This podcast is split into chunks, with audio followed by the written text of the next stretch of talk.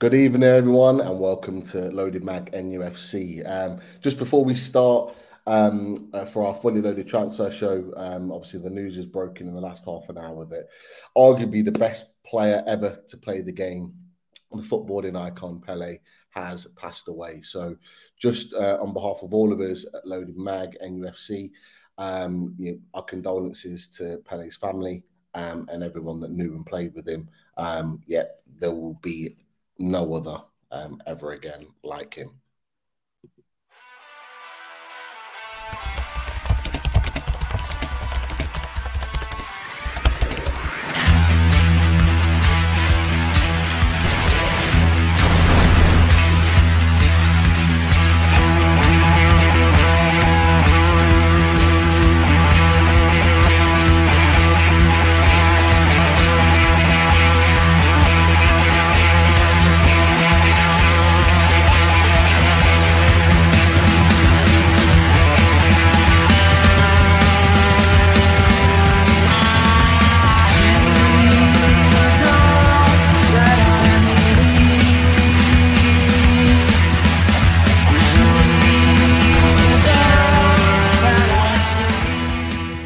To make sure my face is on the re-edited version from now on. Yeah. That's my only stipulation. Good evening, everybody, um, and welcome to the Fully Loaded Transfer Show. And of course, we had a little tribute just before we started um, to the to the late great Pelé. Um, and look, as always, uh, we always show our respect to to, to footballers, uh, past and present. But of course, we are a Newcastle United channel, and um, the reason why we're here is to talk all things Newcastle United and transfer. So, look, uh, we're back. Brandy and Blaze is what's already been said in the chat. Um, back in business for another show. Uh, yes, we, we have them to hand. Uh, great to see you, Chris. How are you, fella? Yeah, feeling better today, Pete. Um, yeah, Boxing Day was quite a heavy one, as I know, as I know you'd all you'd all uh, witnessed. But yeah, feeling better, mate. All the better for those three points, um, as I think I made perfectly clear. Um, yeah, what a performance, mate! Like unbelievable. Um, so yeah, really, really looking forward to the Leeds game now. But you know, before we get ahead of ourselves, really looking to having Graham on tonight, and they're uh, talking about uh, you know all the transfers and stuff, which is what why we're here and what we love to do. Most definitely. And look, there is lots to talk about. Um, already names popping up in the chat. Uh, welcome to you all. We're well over one hundred already in the chat um, with questions coming through. So we'll keep an eye on that. But yeah, just, just a few on my on my tab that I can see. P D K, welcome. Yes, Thiago Almada. Uh, he keeps mentioning it. We will discuss it. Look, uh, uh, don't worry about that. Albert Burnett, uh, welcome to the show. Uh, Jordy Tune for Life, um, fantastic support as always. William Smith, welcome back. Um, Ray Burrow, um, welcome. Uh, you got Paul Gallant in the chat, always supporting. J K G, um, of course, our resident um, spanner. Uh, Lisa Mole, welcome uh, as always. Uh, Gary Moffat, well, welcome, Gary. Um, Brilliant in first time. So yeah, if you haven't already, click that subscribe button. Just over one hundred away from that magic five K. So don't be afraid to click that subscribe and join the Loaded family. Jordan Mawson, uh, welcome in. Um, Scott Crum, welcome to you as well. A two, welcome back. Dot by Design. I could keep going on and on, but welcome everybody to the chat. Um, and it's great to uh, great to have you all in. But look, there is no way we like discussing on the Fully Loaded Transfer Show without having um, a guest, a very, very welcome guest join us. And it's a pleasure to welcome back uh, ninety Min's own Graham Bailey. So welcome, Graham. How are you? Evening, guys. Merry Christmas to you and uh, hopefully Happy New Year for you all. I'll be I'll be at Saint James's on New Year's Eve, actually. I'll be covering the game for ninety Min. Yeah. So oh, I'm wow. expecting to be extremely cold. But yeah, I'm uh, I'm going to see the... Uh, the two teams I cover the most in the Northeast. Well, technically Northeast, but yeah, I'm looking forward to a, a good game. Definitely. And yeah, of course, Merry Christmas to you too. And uh, yeah, thank you for taking the time to come and join this. But look, I just wanted to touch on before we get into the players and, and into some of the links that we've been uh, already attached to already, you know, what, what have you made you know, of Newcastle United. We haven't spoke to you, uh, obviously, since the season really kicked mm-hmm. in. You know, what have you made in Newcastle start to season, but in particular, that performance on Boxing Day against Leicester City? Yeah, well, obviously, I, I obviously I'm not blowing my own trumpet here, Pete, but I think you remember that I was one of the very few pundits who who tipped Newcastle to challenge for top four, and I also predicted uh, that they would be the top ranking United in the Premier League, and I got I got mm-hmm. a lot of stick for that, a lot of stick. Um, mm-hmm. And and you know, no, and obviously they've they've they've really impressed. Um, Eddie Howe's doing a wonderful job. They are they they remi- it reminds you a bit of the the Argentina team in that. He's, he's, a team will always beat an individual, and that's what you're seeing at the moment. And um, I think that's why, even in the window, you will see the the choices that are made being very careful ones. Um, but don't uh, um, upset the balance of the squad. Eddie Howe knows what he wants, and and you know. Um, It sounds weird because Eddie Howe, you know, even in his right mind, would have thought, you know, he's probably um, keeping the seat one for someone for a few years. But if he carries on like this, he won't be. It's his, it's this is his team. He's got he's got the chance now to build this Newcastle club in, into whatever he wants it to be. And um, and yeah, he's taking it with both hands at the minute. And um, we'll see what happens in January. I think there will be they will try and back him. But I, I, I think that's a big thing. They don't want to, to disrupt the squad. But obviously, striking while the iron's hot is a big thing. You know, we've seen that with Liverpool. Liverpool have gone to get Gakpo, but we'll see it with Arsenal, who will try and bring Murdoch in, as we play. We'll obviously talk about in relation to Newcastle as well. But it's it's easier to bring a, a player in and persuade them to come into um, a well-run club, club who's doing well. And and that's why I think Newcastle um, should be doing something in January, because it, it can be a bit easier sometimes to track these players when you are top four in the Premier League. You're absolutely right. And look, I, I forgot. Um, you did say that we would be the highest ranking United, and you are absolutely right. So, you know, fair, fair, fair play. You you recognised that before the season even even kicked off, and it's it's come true to form um, as of their last sixteen games. So look. and, and back, obviously, it was on the back of, and, and you know, we've seen some wonderful performances, um, particularly from Miguel Almiron, who is, is playing a fantastic run of form. Mm. I, I'm not going overboard because he needs to do it for more than nine games or ten games. Mm. He needs to do it for a season. But but Bruno, I'm delighted that obviously I predicted Bruno would get in the P F A team of the year. You see, ninety minutes Premier League team of the year so far, and he's in it. I just think he's absolute. The key, the keystone to this team. I hear some people saying, "Oh, he's not this and that." The, the confidence it gives this whole team to play. The, the it, arguably not a more important player for a team in the Premier League than Bruno for Newcastle. You know what? Uh, look, Chris, I'll come to you because I'm in full agreement with with Graham, uh, and and I'm going to pinpoint one particular part. Um, of that game on Boxing Day, and we've already talked about it um, over over voice note, of, of course. But um, it was uh, it was that it was that moment where um, oh, Pete, Pete, you're too old to be sending voice notes. Come on, hey, hold on a second. um, but no, honestly, it, it was that moment right towards the end of the game, halfway line. He blocks a he blocks a a, a pass um, from Drewsbury Hall. And he just turns around to the fans and he gives it one of them. Oh. We we celebrated in the way and like we'd scored a goal when he did that. And you know what Graham, from what Graham's saying, Chris, like, do you, I'm sure you agree that he is he is like pivotal uh, for for what we're what we're all about as a as a football club. Yeah, you're it, it, Graham's absolutely right, and yeah, I totally agree. Like Bruno, not just for his technical ability and the fact that he's a, a, an absolutely fantastic footballer, but it's also it's also what he brings to the team, you know, like his personality, his attitudes. Um, you know, he's, he he went to the World Cup, and no doubt he's had to, he's had uh, disappointments following that World Cup. You know, he probably didn't play as many minutes as he'd hoped to. Um, there was probably a lot of frustration, and we we even heard. Didn't but Chris, we, isn't it that Brazilian team was built? It was it was opposite to what Argentina built it around Messi, and the players were on board.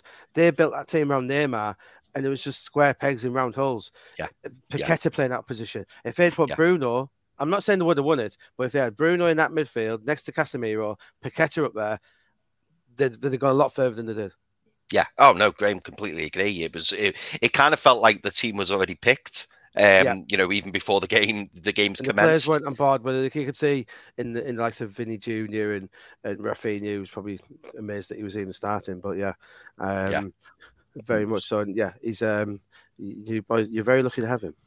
Oh, mate, we, we feel we feel really fortunate to have him, and you know, to pick to pick him up for the price that we did as well. Mm. And it goes back to something that you said earlier, Graham. You know, the fact that it's it's we've we've got to be careful how we go and buy certain players. And I know there's going to be numerous mm. players we talk about this evening. Um, and it's got to be the right player. It's got to be the right attitude. It's got to be the right price, because we don't want to start setting a precedent. Um, but if we could, if we can go and find, you know, many more Brunos and Botmans, it's all about the, and it is now, guys. It is, and I hammer this home. I, and I, I, I talk to our directors of football and stuff, and and uh, I, I just preach football is all about recruitment. Yeah. So it, if there's one thing it's down to, it's recruitment. It doesn't matter how much money you've got. From my own local Stockton town up to Manchester United, it's all about recruitment. And if you get it right, you'll do well. If you don't, you won't. And that includes the management, coaching staff, and the hierarchy. But yeah, it's it's all about recruitment, one hundred percent. Yeah, one hundred percent. Yeah, I one hundred percent agree. And look, let's let's get down to it. Uh, let's get down to the, the, the reason why we're here is to look at transfers and look at recruitment. Now, the first question I have um, in, in my mind to ask you before we get into individual players is, should we be recruiting in January? There are some out there. Um, there are some, not many, um, but are saying that we don't need to make too many signings. You know, just from your perspective, because look, Chris, we've talked about this before on, on whether uh, we, we should sign and how many. From your perspective, Graham, from what you've seen of Newcastle uh, and what you've observed, you know, what type of recruitment should we be looking at in January, in your in your opinion, and and and, and, in, and in what positions? Yeah, I, th- I think we should make recruit. We should make signings in January. Obviously, depending on who's available. I think you need a, a another forward. Um, someone maybe who can play across the front three. Um, obviously, someone like a Thuram who stands out massively for me. But I think you need that someone ahead who can play ahead of Bruno and unlock the defences, because early in the season that was an issue at times. Remember that Nottingham Forest game, the first game. You know, you couldn't unlock Forest. I think you're missing, maybe missing that player that other teams aren't. So obviously James Maddison, and and we can see from the players who you've been linked to. I think anyhow knows this as well. I think midfield depth, which is why we're seeing you linked to young midfielders particularly. Obviously, but but I think Newcastle will be in the market for if a good deal comes on the market. Uh, we saw you were in for Chukwuemeka from from Villa at the time, and and, and now you're in for Tielemans. You're probably not going to get Tielemans, but if you you got to throw your hat in the ring. If you don't, you know, if you don't ask the question, you won't get him. Um, and and that's the same like with Maddison. It looks difficult. We'll come on to him. And for me, I still probably not for January, but I think for the summer you're a centre half short, like mm. a top class mm. centre half. But that's mm. one that I don't think is necessary for January. You know, Fabian Schär's doing a wonderful job. Yeah. For, for for for what he is, and, and he's getting you through, and LaSalle's is at the end. But and, and this is something as a club you're gonna have to get used to, where there will be. I don't think it'll be a mass. Um, it won't be a revolution, more evolution, I think, from Eddie Howe. But there's going to be certain players who, yeah, you know, it's up to the likes of Joe Linton Almiron to prove to Eddie Howe you sh- they should be at the club in three years' time. Like a Sam Maximum, who I just know I'm not a huge fan of. I, I generally don't see him in your long-term future, because if you are going top four, you, you can do better. And that's not slagging him off. But he's he's done wonderful for the club. He's done amazing things. But you have to move on, don't you, sometimes? And if you're going for a Diaby or a Thuram, yeah, they are better.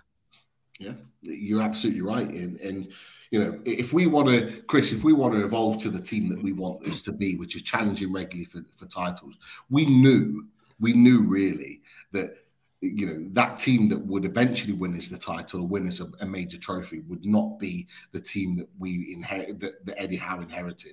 We knew that the vast majority of those players would eventually be moved on. So, you know, what Graham's saying with some of those players, even even with the likes of Alan St-Maximin, which I'm inclined to agree with, um, you know, potentially moving on at some point, it is likely to happen, because we do need better players in in, in this in this squad, in this in this first eleven. You know, do you know what the mad thing is, Pete? I wouldn't even necessarily say it's better players than St-Maximin, because St-Maximin showed us what he can do.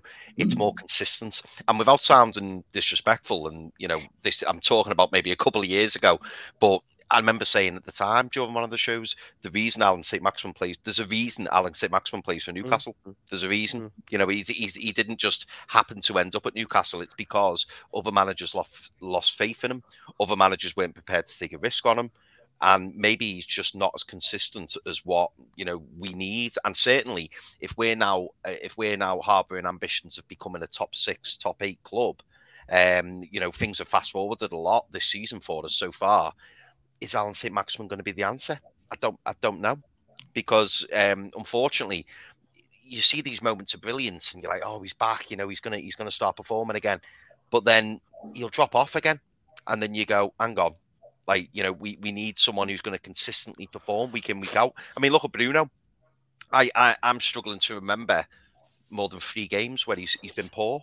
Botman, same. Um, you know, you you can go round the team. Callum Wilson. It's very rare that we've said, oh, Callum Wilson has a shocker there, or very rare that we've gone, oh, Nick Pope was terrible. But with Saint-Maximin, if it, it feels like it's either feast or famine. Sometimes he's absolutely brilliant, and you're like, oh, this is wonderful. But how many times do we say that? Maybe three times a season, maybe? Yeah. yeah and that's you, when he's not injured. Yeah, you're right. And and we, we're, we're going to need to be ruthless at some point. And it looks like we're going to start doing that very, very soon. But look, um, lots and lots of questions coming through. Um, keep those questions coming through, because we are going to get to them and get And um, to, to Graham to answer some of these questions. But just really, really quickly, thank you for all your donations and your super stickers that have come through already. Thank you, Ray, uh, for your four pounds forty-nine. Really, really appreciate it. Um, A two, um, amazing. Thank you very, very much. And he says, evening, lads. About to head out for eight hours on the road. Cheers for making the first part of my, uh, I think of it, of the journey enjoyable uh, anyways. Um, massive thanks to you. And I uh, hope Really, your your journey is very safe, and you arrive um, where you need to, um, safe and sound, mate. You take care. And massive thanks for Tampa Toon um, for your twenty dollars donation. Thank you very, very much. Happy holidays, lads. I'm happy to catch you live again. Finally, uh, great guest guest on this afternoon show. Um, yeah, of course we, we love Graham, and I think Martin in, in our loaded chat actually mentioned it might actually be your hat trick ball. It might be your third appearance for us on Loaded. Um, so yeah, um, hopefully we'll uh, we'll get some sort of recognition hat trick ball related. Um, I've got a new ball to my collection actually. If you look back, there's um, it's a replica of a nineteen sixty-six ball, which goes with my World Cup program, which my dad was actually at the final. So I've got the the wow. genuine World Cup program just here, and that's a replica nineteen sixty-six ball, so which Pele would have played with. Yeah, so it's uh, quite relevant this evening. That's class. I oh, love wow. it. Love it. That's class. But yeah, hopefully we can get you a loaded um, hatchet ball, which of course would be exactly the same meaning as uh, is the yeah nineteen sixty-six. Of course it would be. There's no doubt about it. But um, look, let's let's talk players now. Um, Lots and lots of talk about a number of different players at this moment in time, and look, we'll get to we'll get to a few of them. But one that really interests me, um, and it's one that you've talked about recently, and you wrote a, a piece about this this man, and we're looking in attacking areas, and it's Marcus Thuram. Um, now, you, you mentioned in your article that Inter Milan are trying to beat a number of Premier League clubs to Marcus Thuram. Newcastle are very keen on the French international. Now, um, for those that were uh, watching the World Cup would have seen Marcus Thuram come on and, and, and play his part uh, for France that got them to the final. Um, what do you know about the situation of Marcus Thuram, and, you know, um, what's the likelihood that, that Newcastle will kind of heighten their interest in January? Yeah, there's a firm interest. Uh, Borussia Mönchengladbach, um, if you go back twelve months, they had the same situation with Dennis Zakaria, who was sold to Juventus for about ten million pounds. Um, basically, Thuram's not signing his new deal. He is leaving. The problem Gladbach have got is that obviously Thuram in, well, we know he's already talking to clubs. Um, it's up to him when he goes and where he goes. It's all very well, even if Newcastle, for instance, agree to deal with Gladbach. If he's if he signs a pre-contract with Inter Milan, it doesn't mean anything. And obviously Newcastle can do the pre-contract as well. And then maybe I think the way you do it is agree his pre-contract and then try and agree terms with Gladbach anyway. Um, so yeah, it's it's a tough one, because with Thuram, what you need to remember, um, he's actually Italian-born. He was born in Parma while his dad Lillian played there. Yeah. And and his dad, so he had ten years there. So he's very fond of Italy. Inter are looking at him for the summer. You know, they've got the likes of Lukaku, Martinez, Um, and Zeko's still there as well. So this, this, this, it's not just a matter of money. This, I don't think, it's a tough one. And and what Newcastle fans should remember with Thuram, when he came on for France, he did play out wide a lot, um, and he can do that role. But he's played centre forward every game from for Gladbach, which isn't a bad thing, you know, because we know Isak can play out wide as well. So yeah. he, he's he's a good age. Uh, I think twenty-five now, isn't he? Um, he fits perfectly into what Eddie Howe wants to do, and and at ten million, he's just too good not to go for. You know, I think, I think they will try and get that done in January, but it's going to be very hard. There's a lot of clubs in for him, into the main ones, um, and yeah, that is something to think about. The fact he's Italian-born, uh, you know, not not everyone puts the, the Premier League first, as we saw with his dad, Lillian, who never played in the Premier League. So yeah, and, and that's really interesting because uh, from from certain. Uh, like sections that I've read with regards to Marcus Thuram, and I, I'll come on to this in a second with you, Chris, because I want to get your thoughts as well, is actually um, from the snippets that I've heard, it, it, there's um, Lillian Thuram, his dad, is actually quite keen for, for him to come to England, to come and experience England, because it is the best league, it is considered the best league in the world. But you are absolutely right, Graham, that link to Italy will always be there because mm. Lillian Thuram spent some so long in Italy, and you can argue back then it, it was one of the, the top leagues in Europe, mm. if not the top league at the time, which is why he spent so long there. But but Chris, I'll come to you because look, we've talked about Marcus Thuram quite a lot, um, you know, o- over the shows, over the World Cup period, and and the links as the, as the built, you know. thirteen goal contributions already this season, ten goals, three assists. You know, if you add that onto the left-hand side with Miggy's nine goals on the on the right-hand side, surely that's that's that's formidable. That that is that is a big, strong attacking unit. Yeah, no, I, I completely agree. Like, you know, it's it's weird, isn't it? We were all saying for well, the last six to twelve months, oh, you know, the left hand side's great with Maxi. We just need to improve on Miggy. Miggy's not providing the end service, the end product. And now Miggy's absolutely flying, and we're now looking at the left hand side and going, well, you know, when Tate Maximin's out, we've only got Jacob Murphy, we've got Joe Linton who can fill in there, but we much prefer Joe in the middle. Um, so all of a sudden, you know, the, a winger is definitely the priority. And as Graham said earlier, you know, looking at that front three to bring in a player who could quite comfortably play through the middle, but could also play on the ref, left or the right would be great. And Marcus Thuram ticks both of those boxes. I suppose my only concern now, um, well, nowadays really, is kind of like player power, because when, when players are in their last six months of a contract, a lot of them are probably thinking, well, if I wait another six months at the club, as we saw with Jesse Lingard at Man United, they can then have the pick of their clubs and then a massive signing on fee, whoever they sign for, because they're a free agent.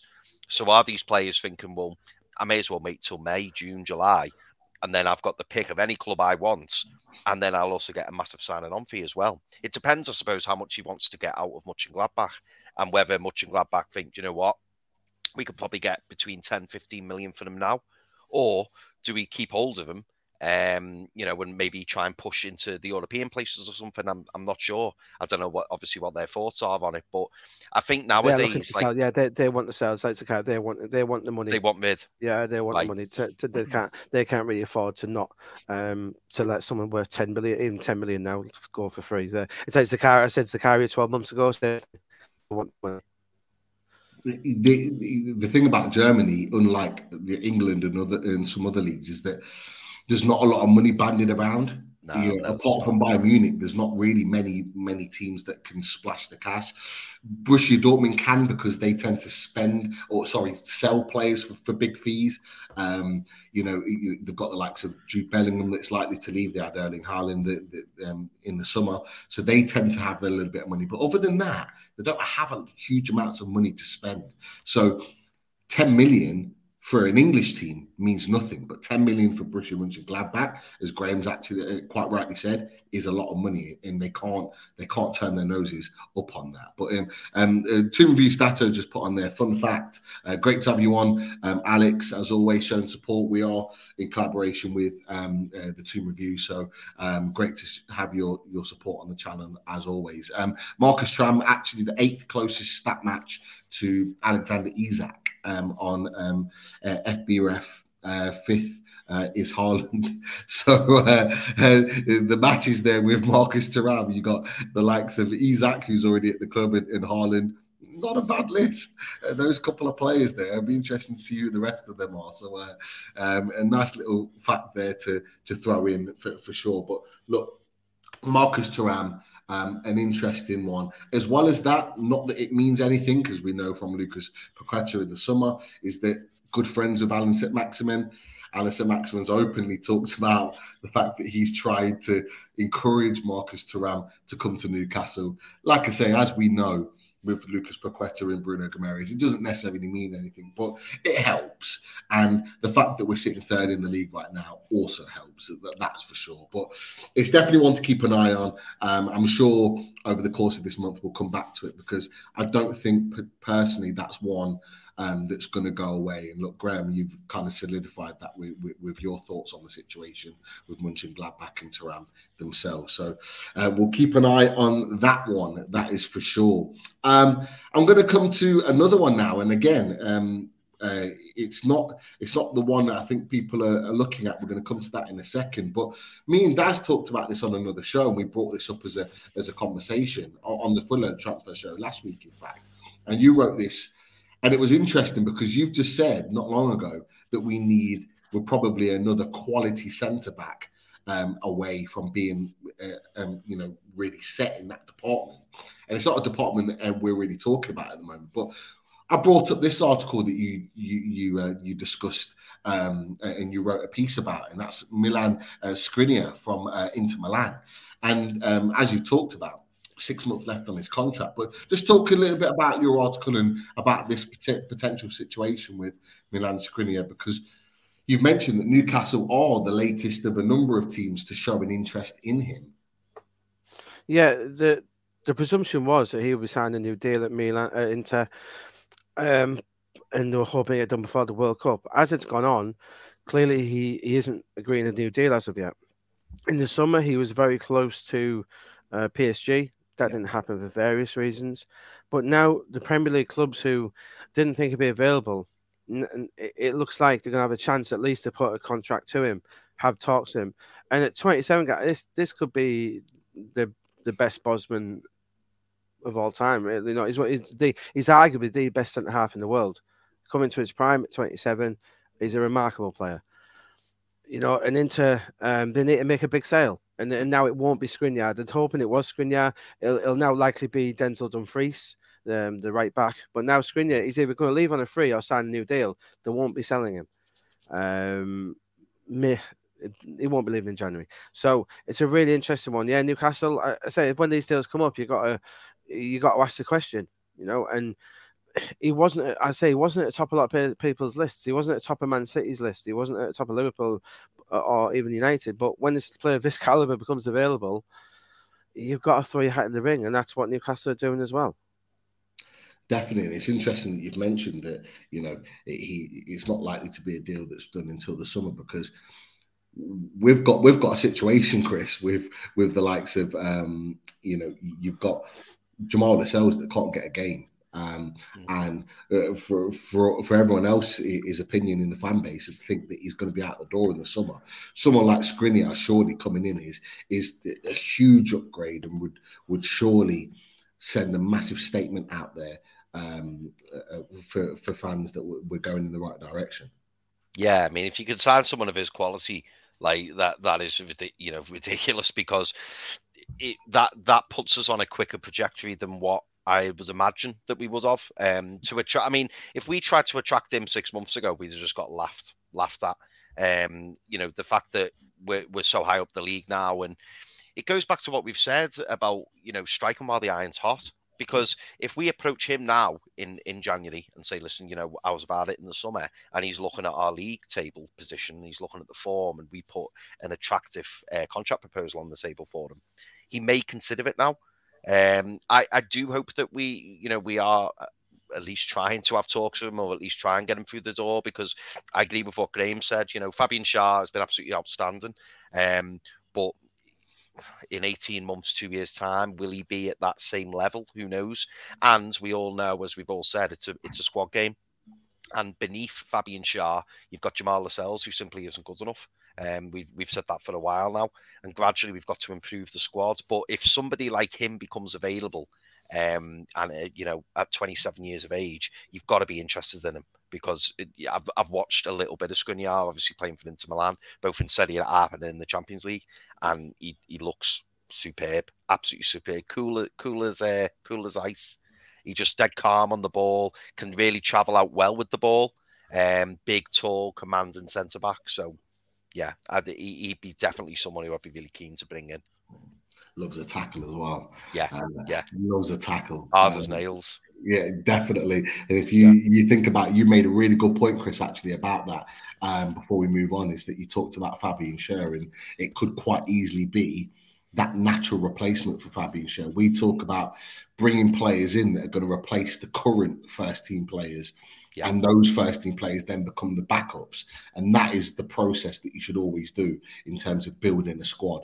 So Skriniar coming in, Skriniar and Botman, yeah, you, you, you've got you've got a Champions League centre-back pairing there. There's no doubt about it, if it was to, to come to fruition. But it's definitely one to, to keep an eye on, um, that is for sure. Now, the one that has got a lot of people talking is uh, what's come out sort of really in the last twenty-four hours or so.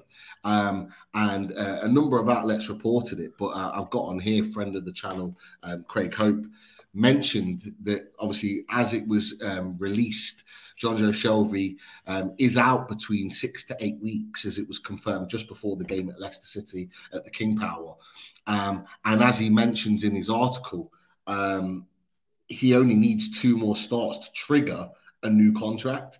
Um, so with him being out uh, for that length of time, it heightens a need for new signings to come in.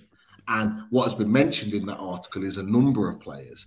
Um, as you can see, Jorginho, that's been linked, um, uh, obviously the, the number six from Chelsea, um, Yuri Tillemans, that I'm sure we're going to talk and get Graham's thoughts on in a second. But also there was a few other players in there that we'll come to as well. Um, uh, Khephren Thuram was one of those players that was mentioned. Moise Caicedo was another.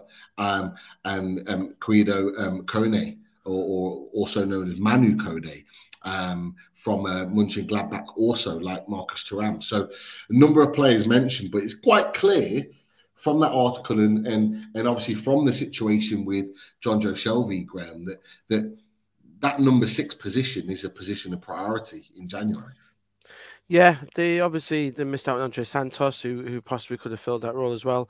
And Shelvey is on a very good contract as well. It's not just a matter of him getting an extension. He's on a very, very good contract, possibly more than he should have got last time, last time it came to his renewal. Um, and that's probably consideration. They'll probably try and offer him another two years, but maybe a knockdown fee, because he's on a lot of money at the minute. Yeah, the midfield is an issue, um, and we can see that. And, we, and Jorginho... Um, He, he's currently in talks with with Chelsea, but he wants to pay a rise, believe it or not, which he's he's not going to get. Um, him and Kante are likely departures. Yeah. I don't think Jorginho fits what Newcastle are doing future-wise. Um, I think Jorginho wants to go back to Italy. I, I, I could be proved wrong. I don't see Jorginho at all. I just don't think see how he fits, and and his wages would be huge. And and although Newcastle are going for these big signings, you know, they're trying to keep it to a certain level. I think Bruno will get a new contract before the end of the season, and that'll be he'll be the highest paid player. But I think they want to restrict it to a certain extent. If you brought someone like Jorginho in, it'd just smash your wage structure um, massively for a player getting on in year. So I, I find it hard to see that one personally. Um, yeah. I was going to say, you, it, I'm pretty sure he's he's on the best pot of two hundred grand a week already at Chelsea. Surely, surely, uh, Chris, I, I know you, you've got some thoughts on this. That surely we're we're not going to we're not going to go and pay him something like that. You know, at thirty, thirty-one years old, surely not. No, he's he's the exact type of player we need to avoid, in my opinion. Like, I'm not saying I don't rate him. I'm not saying he's a good player, um, but. He, It, his wages would be ridiculous, and it would totally upset the balance of the team. And we spoke about this loads of times. You know, if you bring in someone on two hundred, two hundred fifty grand a week, especially someone who's approaching, well, you could say maybe just over the prime, it just doesn't, it just doesn't make any sense. I just, uh, I don't see why you'd pay that much money for a thirty, thirty-one year old. And let's be honest, you know, he, he's played, he's probably played in World Cups, European Championships, I'm sure. Um, he's he's been playing at the top, top level with Chelsea. Is he really going to be up for a fight with Newcastle? Or is he just going to be here to pick up a great wage packet? He's just, he's the exact type of player that we need to avoid, in my opinion. When I saw the link, I just thought, nah, I, I don't think I don't think we'd be interested in him. We're looking for future stars, players who are close to being near, you know, that top bracket or have the potential to be in that top bracket.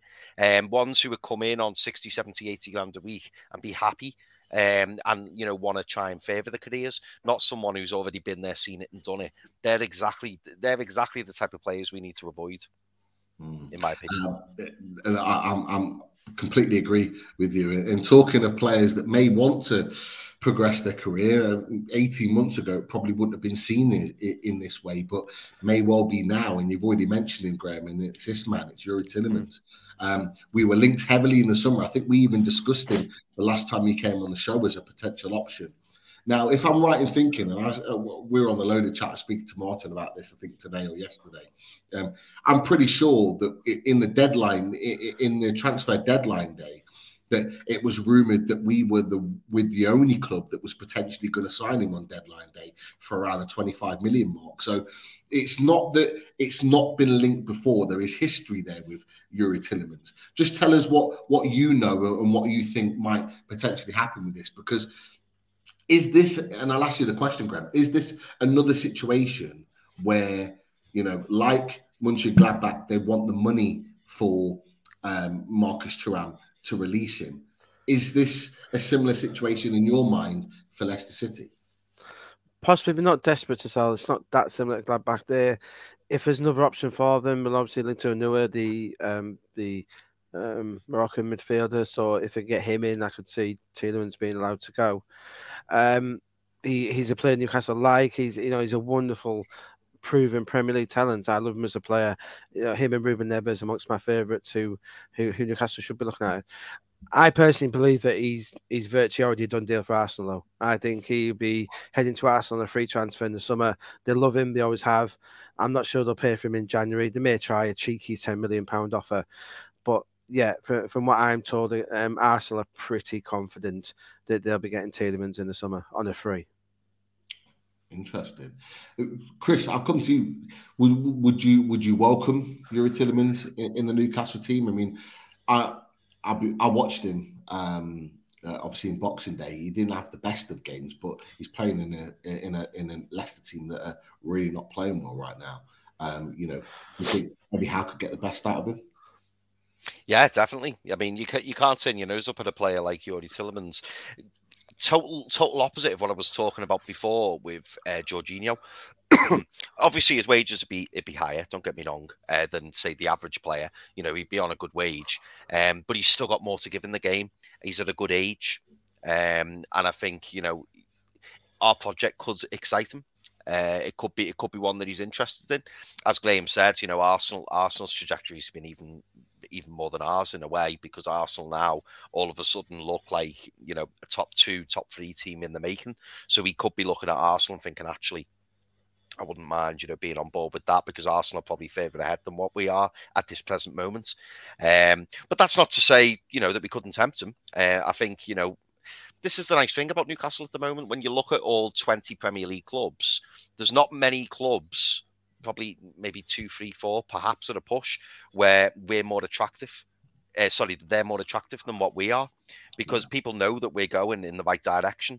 And in two or three years' time, I do think we'll look unrecognisable. So for the player to be, you know, um, have the option of joining Newcastle, um, winning first trophy since nineteen sixty-nine, Why why would you not want to be a part of that?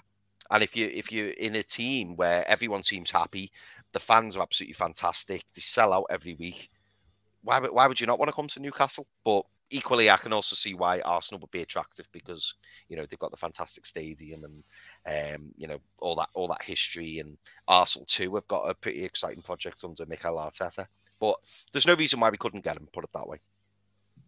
No, uh, it's uh, it's going to be an interesting one, and, and you know, for all we know, uh, and this is the thing, is that in the summer, where we were on an even keel with everybody, and nobody knew where Newcastle were potentially going to go this season, um, it maybe was seen from his perspective, from Yuri Tielemans' perspective, is that um, it might not have been the right move. But looking at Newcastle United third in the league now, you can see where Newcastle are going. You can see the type of football we were playing. He was he saw it firsthand on Boxing Day, um, and, and the rings were round round him because the midfield was that good.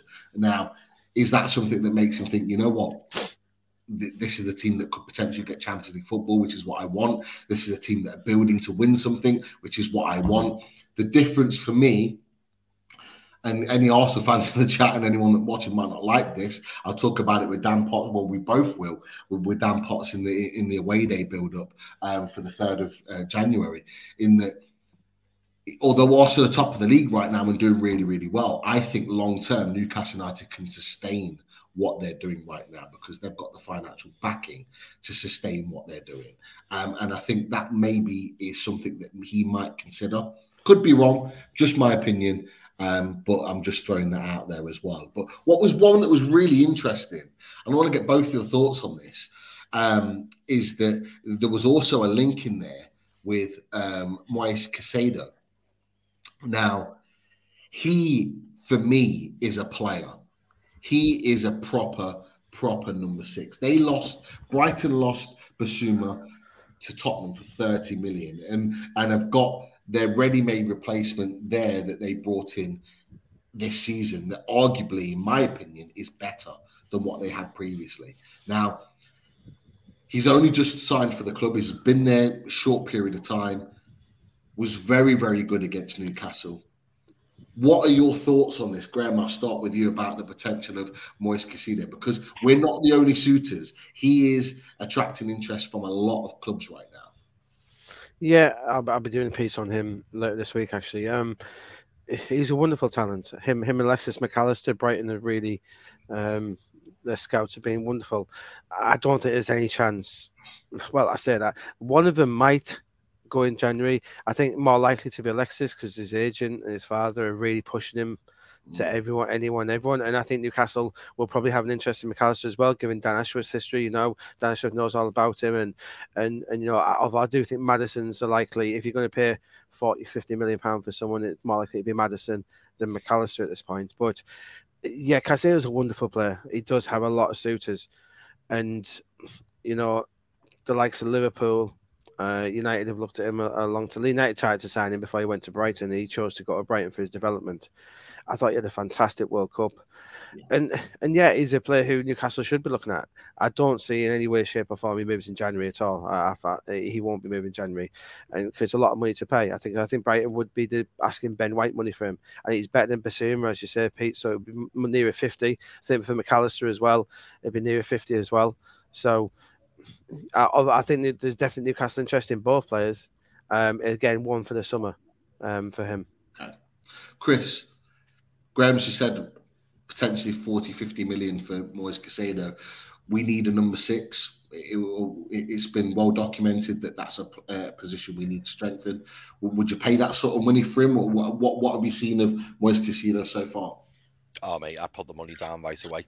Right away. I mean, I know he's not been in the Premier League all that long, but again, he's a good age. Um, I'm sure Dan Ashworth, Dan Ashworth knows all about him. Yeah. Um, the, I forget.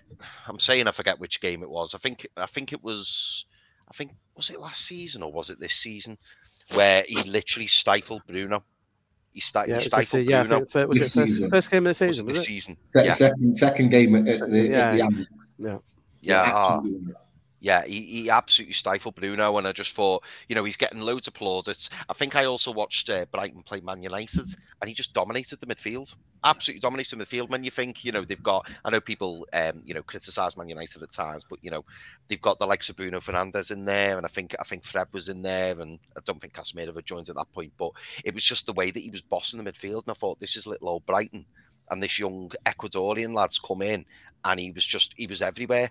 And he had a he had a fairly decent World Cup as well, didn't he? You know, he he, he put in some decent performances. Ecuador looked like, you know, they were gonna they were gonna do something um, during the World Cup. So for me, yeah, I think if you if you if you're putting if you're talking forty, fifty million for an established number six that you know can hit the ground running in the Premier League, because they've, you know, played there for the last. I, I think I think you, you've got to be interested in him, and the fact that other clubs are sniffing around him as well, I think that tells you all you need to know.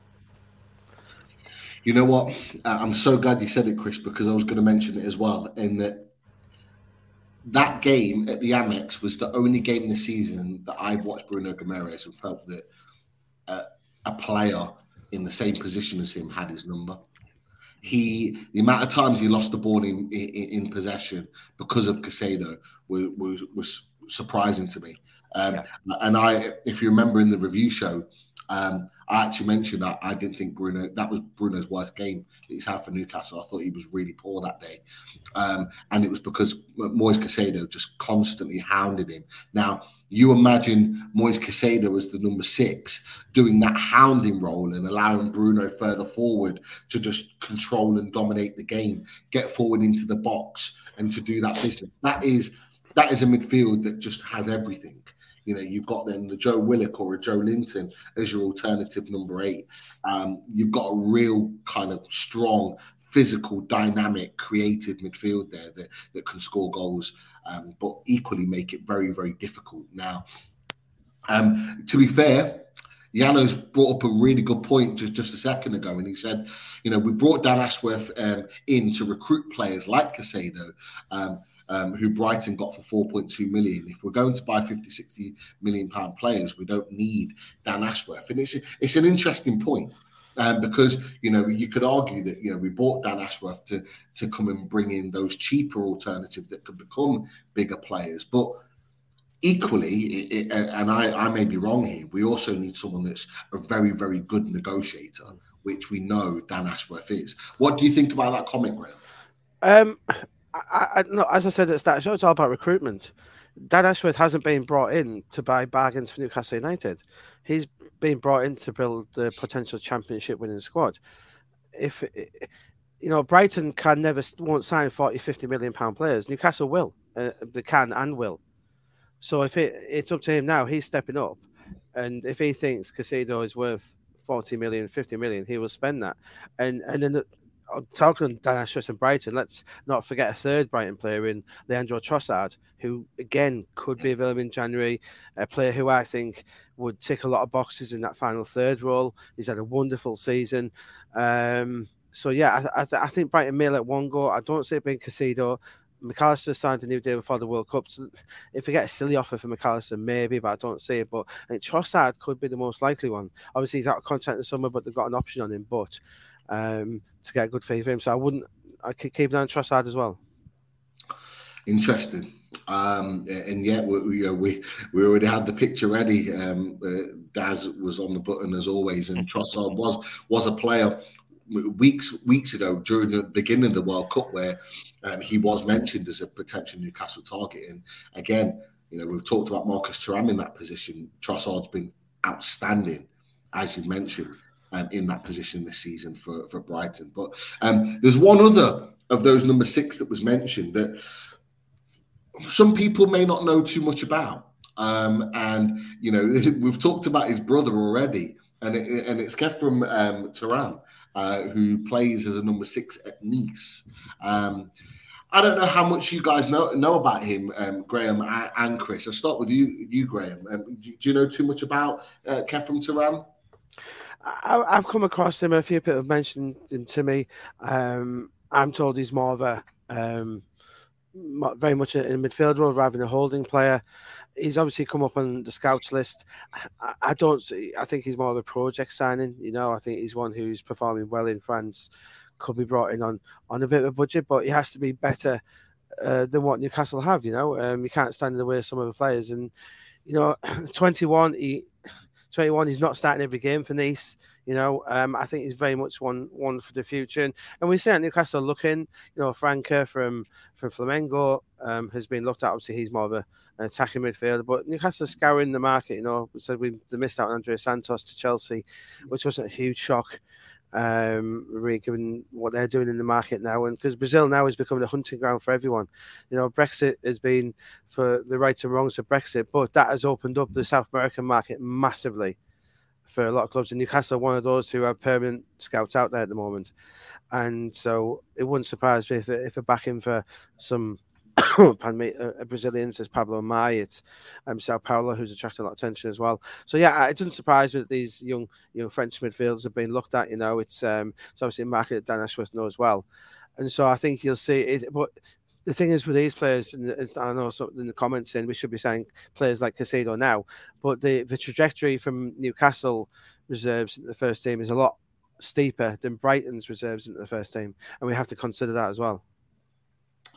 Yeah, uh, I think that's a I think that's a fair point. Um, Chris, I don't know if you know too much about uh, Khephren uh, Thuram with regards to, you know, his ability and what you maybe have seen from, from Nice, but you know, is he a sort of player that you would look at? He's twenty-one years old.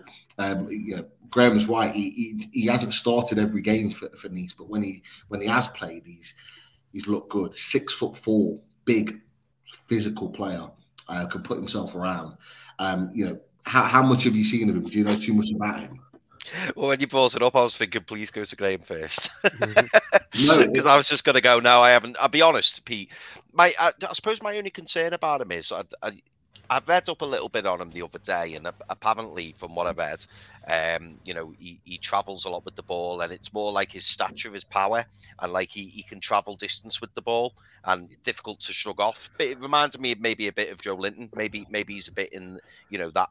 that kind of ilk. Um, I suppose my only concern about him is, like, this is the first I've heard of him, and he's twenty-one. And I'm thinking, well, why is that? Like Marcus Thuram, he, uh, I've heard of Marcus Thuram, and you know, he was um, he was getting rave reviews at Mönchengladbach even before he got in the France squad. And the fact that he even got in the France squad kind of tells you its own thing. And I think Marcus Thuram's what, twenty-five, twenty-three, twenty-five, something like that. Um, so the fact that we're only just hearing about him now would concern me a little bit. Um, when there's other players, you know, that are get that names that are getting thrown around, and you know, it seems that most of Europe are after them. So that would be my only concern. But again, you know, I'm just wondering whether it is a little bit of paper talk, and the fact that, you know, he is a Thuram, and maybe it's just another another link. Um, because obviously we're interested in his brother, and obviously his, his dad, um, you know, was a fantastic footballer. Um, not to say that I rule him out or anything like that, but I couldn't I couldn't sit here and tell you I know all about him, because I genuinely don't. And that that's what concerns me a little bit. Like, if he was that good, why is it taken until now to hear about him? That would be my only thing. Yeah, he, he looks like he's only just come on the scene this season. Uh, he's played football previously, but I think it's this season where people have started to talk about him as a, wow, like he's he's got potential. He's twenty-one. I think his brother's been talked about a little bit as well, so they've brought him to the forefront. He is one for the future. There's no doubt about it, but um, it, it's definitely one um, that Newcastle, you know, in this current market would want to consider. I mean, I I was on a review show with, with the Leicester channel Uh, last night, in fact, and one of the one things they mentioned about Newcastle United when we played them on Boxing Day was how big and physical we were. We had Botman, we had Dan Burn, we had Joe Linton, we had big, strong players, Chris Wood in there. We had those big, physical, tall, strong players to dominate. Not only are they just big and physical and, and are good in the air and strong, but they've got they're athletic. They can get around the pitch. This guy can do that, and he would fit that mould of that midfield really, really well. Um, obviously, he's got areas of development, of course, but it's just something to consider. And like I say, it's definitely one for the future. It's, it's you know, if you get him now, you get him cheap, and you get Eddie Howe working with him potentially. Um, but yeah, there's there's a lot to work on Uh, at this moment in time. Uh, just before I come on to my... Go on, go on, Chris. No, I was just going to say, Pete, I mean, this this is the nice thing nowadays, though, isn't it? If if ever we bring in a youngster, or if ever we bring in, you know, a bit of an unknown, the nice thing is we know that we've done the homework on them. It's not just we've gone, oh, let's have a go with him, let's bring him in. You know, we know that they'll have watched them a few times. We'll know that they'll have studied them, looked at the stats, looked at the potential, got scouting reports, checked out, you know, on the personality, everything, everything to do with the player. So to a degree, you know, if we sign this, um, you know, this lad tomorrow, I'd be, I'd be more than happy with that, because obviously I know that it's, you know, we've not just signed him on a whim, or because he's had a, you know, a couple of good games and we've just happened to be there watching him. There'll have been a lot of uh, detailed work done to look into him. So don't get me wrong, if Eddie Howe and Dan Ashworth and co think he's good enough for Newcastle, then I'm I'm more than happy. And obviously I'm excited by anyone that we bring through the door, because I know that gone are the years where we just kind of see someone and go, oh yeah, he'll do, we'll bring him in, and there's no background checks done on him.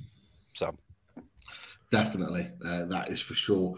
Um, if you haven't already, click the like button to this show. It means more people can can see the show and and, and see the discussion um, of the Fully Loaded Transfer Show.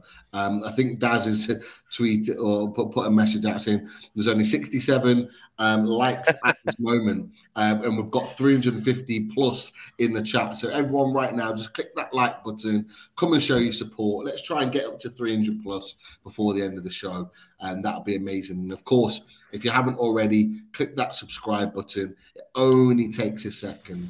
But I tell you what, it means the world to us um, if you're able to show your support for Loaded Mag and U F C. Let's get as well on the way to nailing that one hundred subscribers and hitting that five K um, to become um, a, a five K um, channel, um, because we'll continue to build and continue to work as we go along. Um, so yeah, show your support for us and everything that we're doing at Loaded Mag and U F C. Um, the, the last one from from the midfield section um, is Manu Kone, um, and he was also mentioned. Now, we've just talked about Khephren Thuram, who is a player that is young, only just come into the into the reckoning, only just being talked about. But Manu Kone, Chris, if you remember, was a player that we talked about in the summer. Um, as a potential as a number six. Now, um, he is, again, um, you know, putting in some really good performances for Mönchengladbach. And, you know, he's a player that could really enhance um, our particular, our, our number six position in particular. Graham, how much do you know about Manu Kone? Um, is this one more of a tentative link, or is it, um, uh, or is it something that could maybe um, develop into something? No, I think I think they've been regularly watching him. He's one who's impressed. Obviously, we know they've been watching Marcus Thuram over the last six months, so it's no surprise that if someone in the same team is playing well, they would take notice. Um, it's happened with Andre Santos and the young striker, um, Egivaldo. I can't remember his, his name, the striker, but it does happen when you watch a team and someone else catches the eye. Yeah, um, I think he's one for the future. This, you know, to parachute a twenty-one-year-old in, in January, I can't see Eddie Howe doing that, to be honest. I think, I say, if, if a midfielder experience is there to help bolster this team in January, I think that's what he'll do. You know, F F P, they'd like to get a few of these squad players out to do this. Um, and, and we'll see where they go. You know, it, there's a few players out there linked, but yeah, this corner is one, yeah, he's, he's one part of the project, you know. Um, I don't see, again, Gladbach wanting to lose lose Kone at this point, but you never know. Every, every, especially in Bundesliga, every player has his price. But you know, Newcastle um, have to be careful with F F P. But there's ways and means around for Newcastle. You know, if if it did a permanent deal in January, I imagine it would be technically a loan with an obligation. So it, in in all sense, it would be a permanent deal, but it'd be wrapped up as a loan deal to get them through this. So there is ways and means um, for them to do this. You know, if Maddison becomes available, I think they would do it. But Kone is one of those, yeah, who who they like. Hey, if he if he became available at a good price, I think they would do it. But I don't see him being available at a knockdown price in January. Interesting. Interesting one to look at. Um, look, I don't know how much you've seen of him, um, Chris, uh, Manu Kone. Um, I just love how infectious he is in terms of, you know, he just hounds players for the ball. He reminds me a little bit, um, maybe more refined and, and better on the ball, but um, of, of Cheick Tiote. Just that he's just got that infectious nature. If he just hunts players down constantly, um, good good retriever of the ball. Um, is that the type of player that we need in that number six, though, or or do we need more of a an elegance like a, a, a Bruno type number six? What type of number six do you, are you looking for? It's a really good question, Pete. I, for me, it would have to be someone who's all action, but you want someone who's also got that intelligence. We've we've spoken about it previously, Pete, how, you know, our midfield three is very uh, fluid. So, like, you know, if someone pushes up, someone's coming back to defend. That's the advantage of having someone like Bruno, someone who's really, really, um, you know, he's got the football and brain, hasn't he? And even with Joe Linton, Joe Linton's exactly the same. You know, they, they'll cover each other. Um, but not, not just the football and brain, but also like the work rate and the effort. And the thing about uh, Manu Kone, which again I've not seen loads of Manu Kone, but I've seen bits of him, is that he seems really like tenacious and like a bit like a dog with a bone. He'll just keep going and going and going. And you need someone who's kind of all action, and especially in the Premier League with the way that it is nowadays. Great to have technical players, but also you want the work rate and you want the effort. And if you've got players who run all day for you, they can be coached, they can be taught how to, you know, when to go in certain positions, when to hold, when to wait, when to kind of like try and sniff out trouble.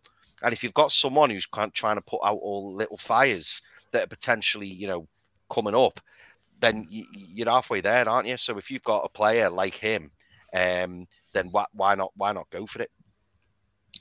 No, um, I, I, I would agree. It's um, he's a player that I think w- would develop into a top, top player. And although there are other quality number sixes that we've been linked to, I, I think he, whoever he goes to next, I think he develops into a player um, that plays at the top level.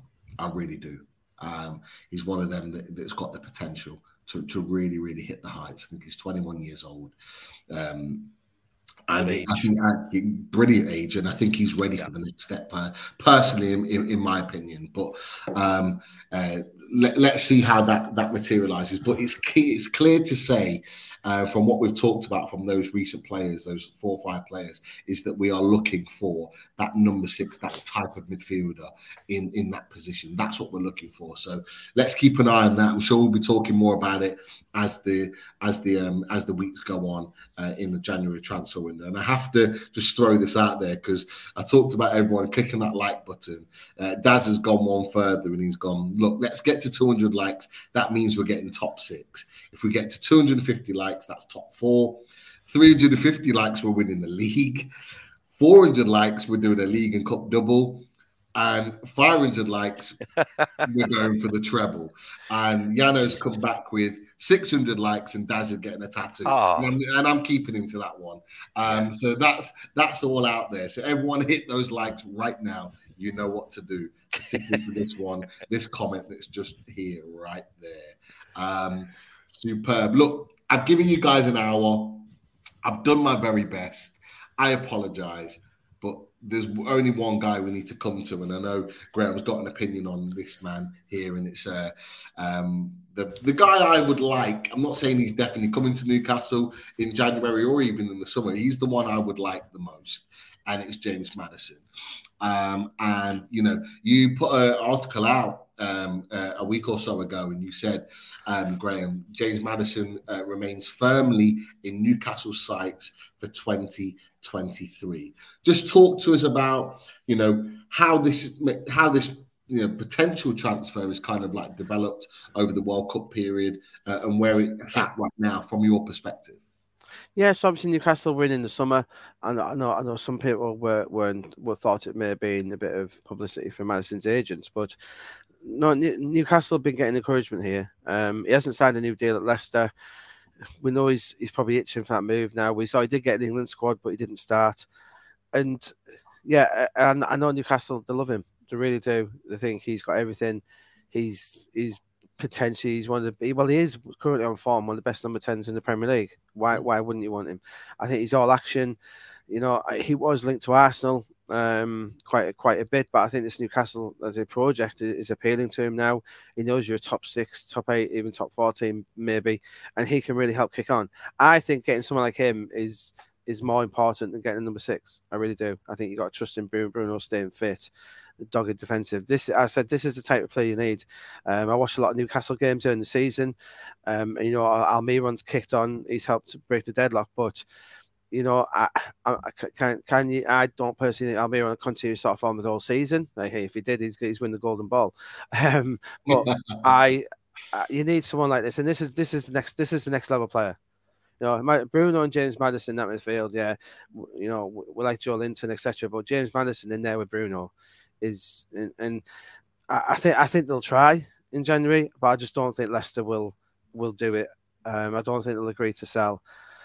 But it's, again, if you don't actually don't get, um, Leicester aren't desperate in any money, but we do need to do it. The, Leicester, remember, Leicester had that issue where they they had too many players, and they still got that issue.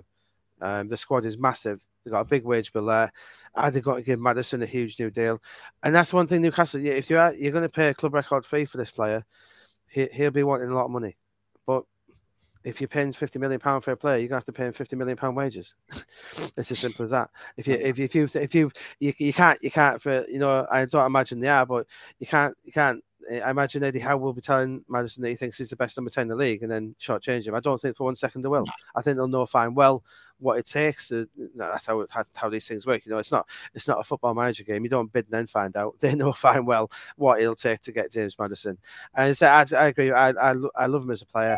I think he'd be a fantastic fit for Newcastle, and and they do like him a lot. And you know, if I if I was putting my money on joining anyone in twenty twenty-three, it would be firmly Newcastle. Interesting. Um, so yeah, not not saying January is such, Chris, but um, but saying yeah, it's quite clear that, that, that from Graham's perspective, Newcastle are really really keen on Maddison. Um, I'm keen on Maddison. I want him at Newcastle for the points that, that Graham's made. I, I've said it before and I'll say it again. He's a statement signing. Um, are you of the same mindset, or, or would you prioritise a number six or another position for that matter? Hold on, I think you're on mute. One second. It's me. Sorry, sorry. um, Maddison kind of falls in the same bracket as Tielemans for me. I think you can't knock him back. Like if Maddison's available, you go and get him. Um, and I, in many ways, Maddison. I think I prefer Maddison over Tielemans because I think Maddison, Maddison's the type of player that. I think he probably looks around and thinks, you know what, I could do better. I did. I like, did get them. Get them both, Chris. What a double sign that'd be. I don't. I, I don't think we would. I don't think we would. But um, hey, again, I wouldn't. I wouldn't knock both of them back. Do you know what I mean, Graham? Like, I think. I think uh, Maddison would be my preferred one of the two, um, because I, I just think. I think he can push on and go to a different level. Um, you know, especially in an Eddie Howe side who's so you know progressive and quick with the ball, and with James Maddison, you've also got that set piece threat as well. Mm. I think that'd just add an extra dimension to him. But um. But yeah, I mean, don't get me wrong, Pete. I'd love, I'd love us to see, uh, sign James Maddison, and uh, I think, I think if we did as well, like that would, that would make you one of the happiest people in Leicester, would it not? It would. Um, I've, I've already, I've already got Leicester fans that are shaking at the thought of, of them losing Maddison, particularly after Boxing Day, because it was very, very clear to me.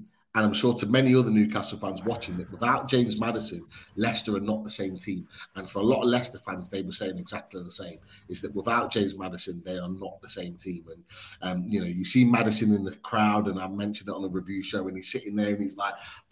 He I think he's gettable, though, guys. One what? thing as well with Leicester, with, with Harvey Barnes and Dewsbury Hall, two two wonderful players as well. Also, although there would be a lot weaker team, they wouldn't be left too short-handed, if you know what I mean. They've, they've almost got a... The riches they've got in their midfield is spectacular. So by selling Maddison, Ban- I love Barnes and Dewsbury Hall as well. I think they're absolutely yeah. spectacular. So I think that what, that's what makes Maddison that bit more attainable, I think. Yeah, it's... It, you're absolutely... I mean, look, I would say, I would say personally this season, Maddison's been influential for them. What, oh, he's the best player. Oh, I don't get me wrong. He's the best. Out that far in the midfield, Tielemans... Dewsbury Hall and Barnes. He's all day long the one you're taking, but obviously he's the one you make. Uh, obviously, then it, I guess they would see it would allow Dewsbury Hall and Barnes to progress. I think Barnes could potentially get to that level quite easily, but yeah. you know, by yeah, but I think Maddison served his time now, hasn't he, with Leicester? And I think I think the time is ripe for him to move. Yeah, I think I think that's a fair point, and they need to get something for him because mm. I just I just think I I just personally think in. Unlike Tielemans, in Jan, sorry, in the summer, I don't think teams are going to put anywhere near the sort of money that Leicester will want for James Maddison. But James Maddison could come out of this season with, you know, with, with crazy goal and assist records. We we we know he was hitting in the the the, um, the goal and assist records. He was hitting in the twenties last season.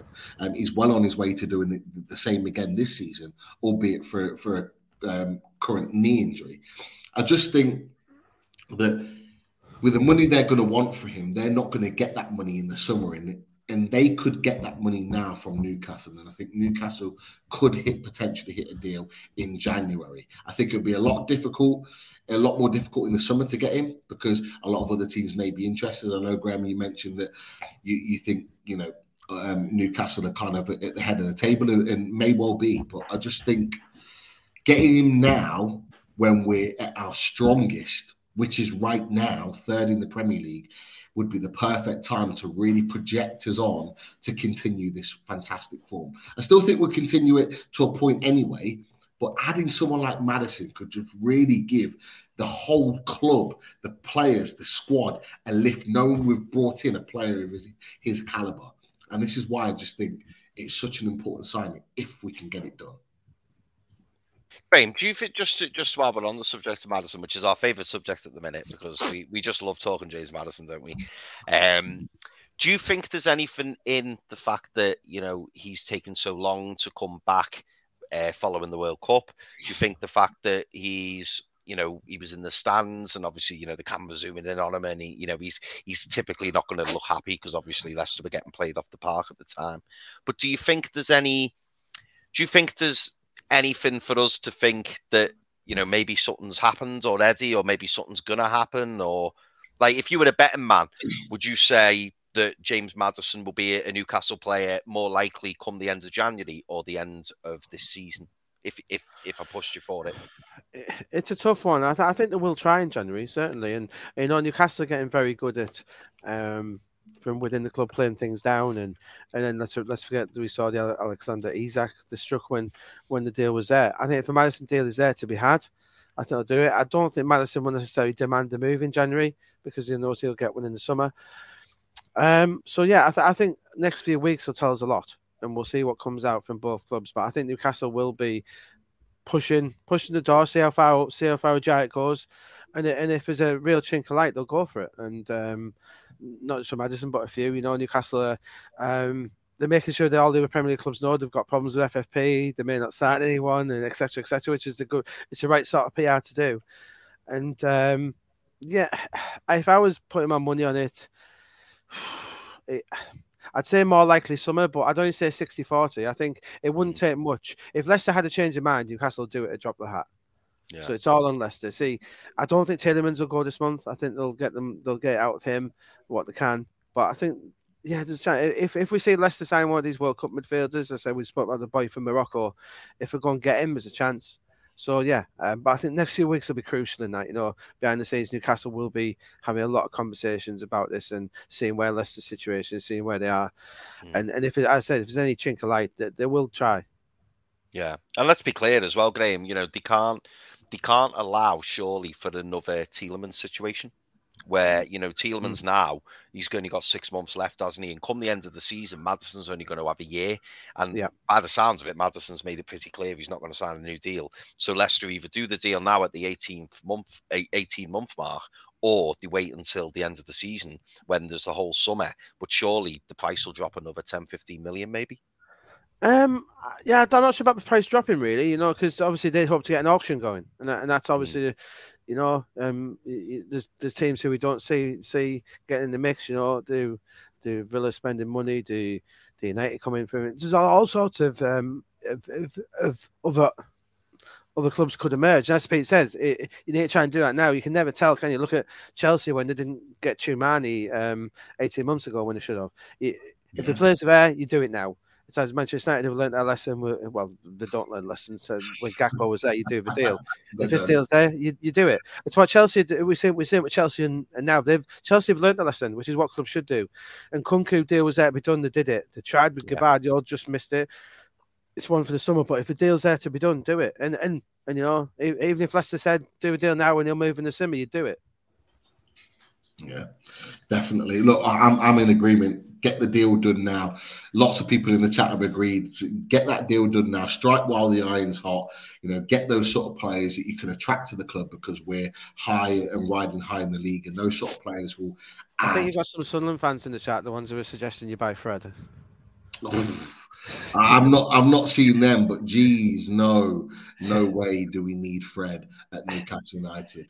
Uh, there is no doubt. Maybe Fred the Red is a mascot, and that's about it. yeah. God, yeah, I'd rather have him than, than the actual Fred in there. That that is for sure. But look, uh, lots of people saying, um, Loaded Mag N U F C, great show. Thank you, Belly eighty-one. Um, if you haven't already, hit that subscribe button and come and watch us um, uh, on a regular basis, because look, we aren't stopping here. We've got more shows to come, more transfer shows, more more away day shows, so much more to come, all Newcastle United, that we're going to be continuing um, to throw your way. So uh, come and join the Loaded family, that's for sure. Daz is keeping an eye on the likes. We're on one hundred fifty. Top ten for us so far. Do the right thing. Click those likes. And while you're there, click that subscribe button. Come and join, come and join the Loaded family on a regular basis. That is for sure. Um, some questions coming in, like Chris Dawson said, Shelby plus cash for Maddison. Could that be a sweetener? You'd send Shelby that way because he's got six months left on his contract as a way of sweetening the deal. What what do what do you boys think about that? What do you th- think, guys? I think you'd give. I think you would give. Uh... Give Shelby a piggyback down there if that was against Leicester. Leicester, Le- Leicester are a good team. They know, they know what they're doing in the transfer market. I think they'd more likely ask for someone like Elliot Anderson. You know, I think that's the sort of thing they would do. Um, no, John, John Joe Shelby. Would, um, I haven't looked into it, but I can definitely say he's not going to Leicester as part of that deal. Okay, well, that's only that there. But you know what, Chris Dawson, it's an interesting, it's an interesting yeah. point made. Uh, definitely. Um, Do we say? I, I think if you threw another name in there, if, if you threw a San Maximin name in there, well, I was just about to bring it up. Belly eighty-one has put swap A S M for Maddison. Look, Graham, Chris, I'm going to ask you the question: would you do it? I'd put, I'd, I'd, I'd have him in the taxi now if that was offered. Wow, a straight, straight swap. Oh, that'd be Sam Maximin plus thirty at least. There's no, as we're saying, James Maddison is, is the best number ten in the Premier League. Alan Sam Maximin, when he comes back from injury, will be struggling to get his game for Newcastle. Hmm. He's, I know you guys like him a lot, but he's, you know, he's, he, he, I like him as a player, I like him as a person, but he's just not on that next level where you're going, you know. He, he was good when you guys were at the bottom, battling relegation. Great player, you know. Sell him to Southampton. That's his level. Yeah, do, do you know what? It's so hard because, like before, I noticed a lot, a lot of um, a lot of people in the chat. Pete, I don't know if you picked up on it. A lot of people in the chat were being bemused by what we were saying about Saint Maximin mm. earlier. And don't get me wrong, I love Alan Saint Maximin, and Alan Saint Maximin over the past couple of seasons has been absolutely outstanding for us. And, you know, he's really helped us. And as Graham said, you know, when we were near the bottom of the league, he, he was you, our you were that, but light. You were that bad. He was your only bright point. Yeah, but now was... you're not in the market for just being entertained now. You're in the market for trophies. You're challenging yeah. You're challenging Man City, Liverpool, Arsenal. Does Alan Sam Maximin frighten any of those teams? No, he doesn't. He doesn't frighten any of the big teams. Do you know, James, do you Mad- know the, James, James Maddison does. Do you know the difficulty though, Graham? Like when you say he doesn't frighten them, it's it, it's hard because Alan Saint Maximin on form. Maybe we saw what Alan Saint Maximin done to Man City. He, he absolutely tore Man City is, apart. But is, but the what, is, is, one, not doing it every one, week. Yeah, isn't that the one game in his Newcastle career that he's actually scored against the top four team in his Newcastle career? Is it? Um, Man. He has a, his goal scorer, you know. It's I, I you know, and, and I I love him as a performer, but you know, again, as you said, as you said, he's he's twenty-five now. I'm not talking about some twenty-one year old up and coming prospect. twenty-five, and, and you know, he, he he's he's a decent Premier League player, but that's it. And he splits he splits opinion, doesn't he? And like, I suppose the frustration. And he's, so la- he's so lazy. Oh, when I watch, honest, honest I, I, he, he, he, I don't like my, I don't like lazy wingers. I really don't, and that's something that I've grown up with. I really don't like lazy wingers. And and and I can't remember what game it was. It wasn't the Forest game. It was another one where he spent twenty minutes mourning to um, who's your number two, Teddy Howard? The minute who's number two again? Jason. Uh, Matt Dobson. Yeah. Spent twenty minutes mourning about some challenge that someone had put in on him. And think I was like, oh, you know, and and and I think that's the thing where, and I've seen some of the comments, and I, I fully agree with. I don't think Sam Maximin is, a, is an Eddie Howe player. I really, I, he likes him as a person. No getting away from that. He's a lovely guy. He really is. Yeah.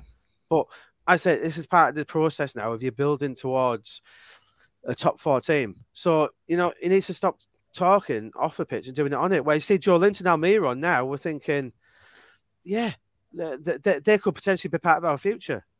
Not with Sam Maximin. So, you know, um, it's not against him, but it's just, as I say, these deals that you said, Maddison is just that he could, Maddison within that Newcastle team under Howe could become world class. He could.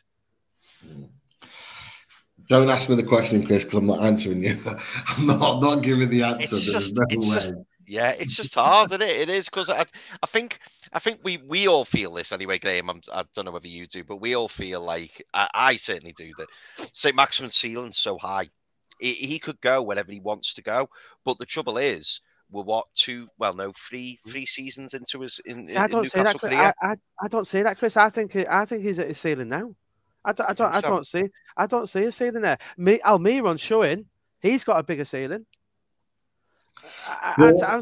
Sam Maximin, you know, he, he's, he's just, um, no, no, I, I don't see. I think he's, he's a good Premier League player. There's no getting away from that. He has his days, you know, but who, you know, who, who, who are you likening him to in the, in the Premier League? We're, we're likening him to maybe a Jack Harrison.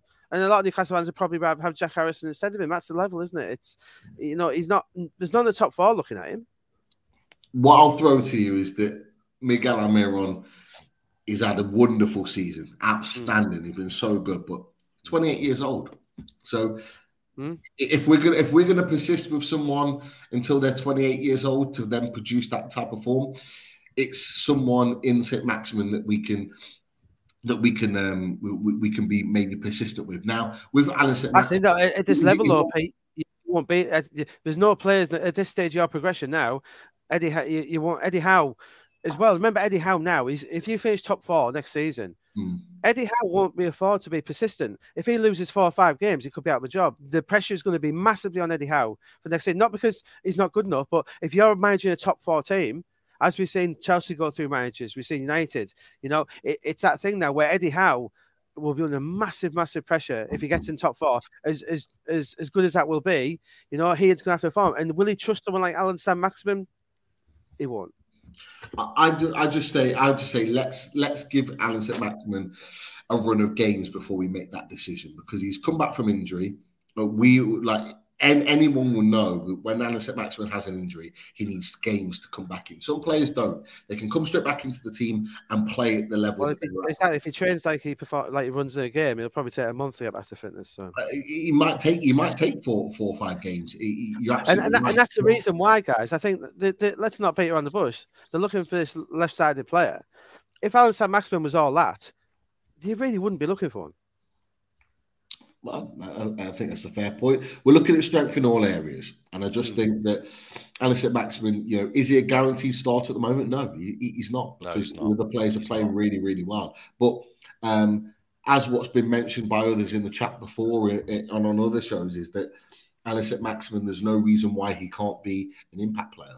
He can't come on and, and affect a game like he did against Bournemouth, for example. He came on and he in a game that was quite stale and wasn't really going anywhere. He came on and really injected that little emphasis of life into the team and, and raised the levels. And why can he not be that player for the next two or three years? It, does he have to be a starter? No. We're building a squad right now. If he can be a squad player that can come on and, and give you a magic moment here and there, I'd take that. I'd take you'd be happy sitting on the bench? Well, this is the thing. You know, Alan Saint Maximin hasn't moaned since coming back from injury. And he's been coming off the bench three, four, five times now and, and playing that, that bench role. He hasn't moaned at all. He the, hasn't the, win, the, January, the January window's not open. The January window's not open yet, Pete. Plenty of time for it, him to do that. It, and, and that's the thing, Graham, and it's a great point, because if he does start saying those things and starts angling and starts making those comments that traditionally French players do, if he does start doing that, we had it with Moussa Sissoko, we had it with a number of other French players that were at the club. Although, although to be fair, Alan Saint Maximin, he won't be doing it whilst on national duty because he'll never see it. Well, not not at this moment in time. But like I say, he's a player that we can um, we, we can build with uh, as a squad player, and he's got. You'll forget about him, Pete. When Maddison's there, you'll forget about you. You'll be at A S M who on the back of your shirt. You'll you'll quickly forget about him. We've got to get Maddison in first, Graham. That's that's all I'll say on, on that. That's for can sure. I can I bring in just while I know I know we went slightly off topic on the C D Ms, but this is a player who we've not spoke about for a while. And Graham, you'll you'll remember that um, he, he came up in conversation. Um, I think it was at the back end. It must have been the back end of the summer transfer window. Is there any more news on Edson Alvarez? Yeah, an interesting one. One of these guys who, who didn't have a great World Cup. And actually, a lot of the talk in, in Holland was about the boy Gutierrez at P S V. He was his opposite number. He didn't get games ah. to Mexico, but a lot of clubs were watching Alvarez, and P S V, I think, beat them in the derby. A lot of teams were coming away liking Gutierrez actually more. Um, and, and so, yeah, I, I wouldn't I wouldn't rule Alvarez out. I think he's an interesting character. He could fit in that role as well. I think Gutierrez, keep an eye on him. Um, you know, um, I I do wonder how. I've heard. I, I don't think, although we love the South Americans, I don't think Eddie Howe wants to bring in. And I know, and before I know Mexico isn't South America, but you know what I mean. Um, it's Central America, but I think he wants to keep that British carb with the spattering of these players.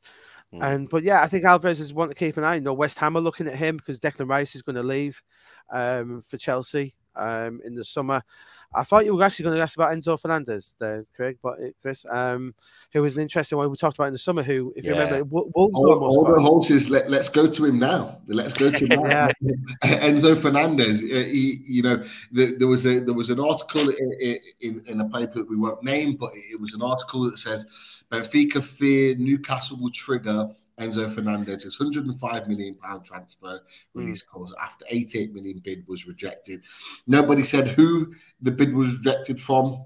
There was there was talks that it was Chelsea. There was talks that it was Liverpool. There was even some small talks. It was actually Newcastle. Nobody knows. But there's a fear there that Newcastle could come in and exercise that release clause in January. Uh, Enzo Fernandez, we know, World Cup winner, had a fantastic World Cup, supremely talented player. We know it for firsthand because he... played where I, I believe I was on holiday at the time. He played when um, Benfica um, and Newcastle played in the friendly in the summer. Um, so therefore, um, he's a player that we know a little bit about, and there's a lot of excitement in the world of football about Enzo Fernandez. twenty-one years old, um, midfielder, can play that defensive role, but can get forward. You know, energetic, intensity. He's got the lot. What do you know about Enzo Fernandez? Talk to us, Graham. Yeah, he's a player I've actually been doing a lot of news on for quite a while. Man City looked at him very closely when they tried to do a double deal with Alvarez back uh, twelve months ago, but the, it didn't happen. And then in the summer, when Benfica got the deal done, Wolves came very close to getting this boy. They flew over to Buenos Aires um, to get him, but it was ju- they just missed the deal. Um, Jorge Mendes looking after him. The problem, Newcastle will not be paying one hundred five million release clause because it all has to be paid in one go, and that's the problem in January for a lot. It's not that Newcastle can't afford it, of course they can. Chelsea can, United, top twelve clubs in Europe can afford it, but it's the balance sheet, and we've been talking about that with Newcastle. Jorge Mendes is talking to Benfica. He's asking for them to do it in installments. Um, Chelsea like this boy a lot. I think they're really key. Chelsea, if you notice, they're not in the Bellingham battle. They know he's, he's not going there. So, like, maybe... And they are losing Kanté and Jorginho, so they're looking at two midfielders and freeing up all sorts of money from letting them two go. So I think Chelsea are leading this. But clearly, a player Newcastle have looked at, but I would say, yeah, you won't be... I, unless everything Newcastle say to us journalists is a lie, you won't be paying one hundred five million pounds for any player in one lump sum, because it's really hard on on your on your account sheets, F F P. It'd be so hard to do. So I, I can't see Enzo Fernandez leaving in, in this January unless Benfica suddenly decide that they want to cash in. And everything I'm speaking to people at Benfica, they're no mood to sell. They're, and Goncalo Ramos again, Benfica know they can get more in the summer for this kid. You know, it's a bit similar to to Vardiol. You know, Vardiol. Leipzig have suddenly, yeah, we're keeping this lad till the summer, and his value is going up and up. Enzo Fernandez's value is going to go up and up. Benfica are going to win the league, and we'll see it. So, yeah, and, and, and expect, you know, Bellingham, who I don't think will be going to Liverpool, so expect them to step up their interest, possibly in Fernandez as well. A lot of midfielders are moving around this summer. But, yeah, unfortunately, although it's a nice link, um, I don't see... Um, Newcastle been in for this one. But don't worry, you, you'll be getting you'll be getting plenty of others who they who they think are just as good. Cough, cough, Mister Maddison.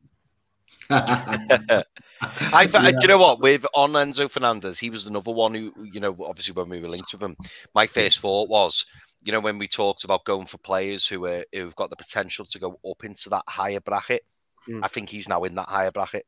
Yeah. And I just don't see us.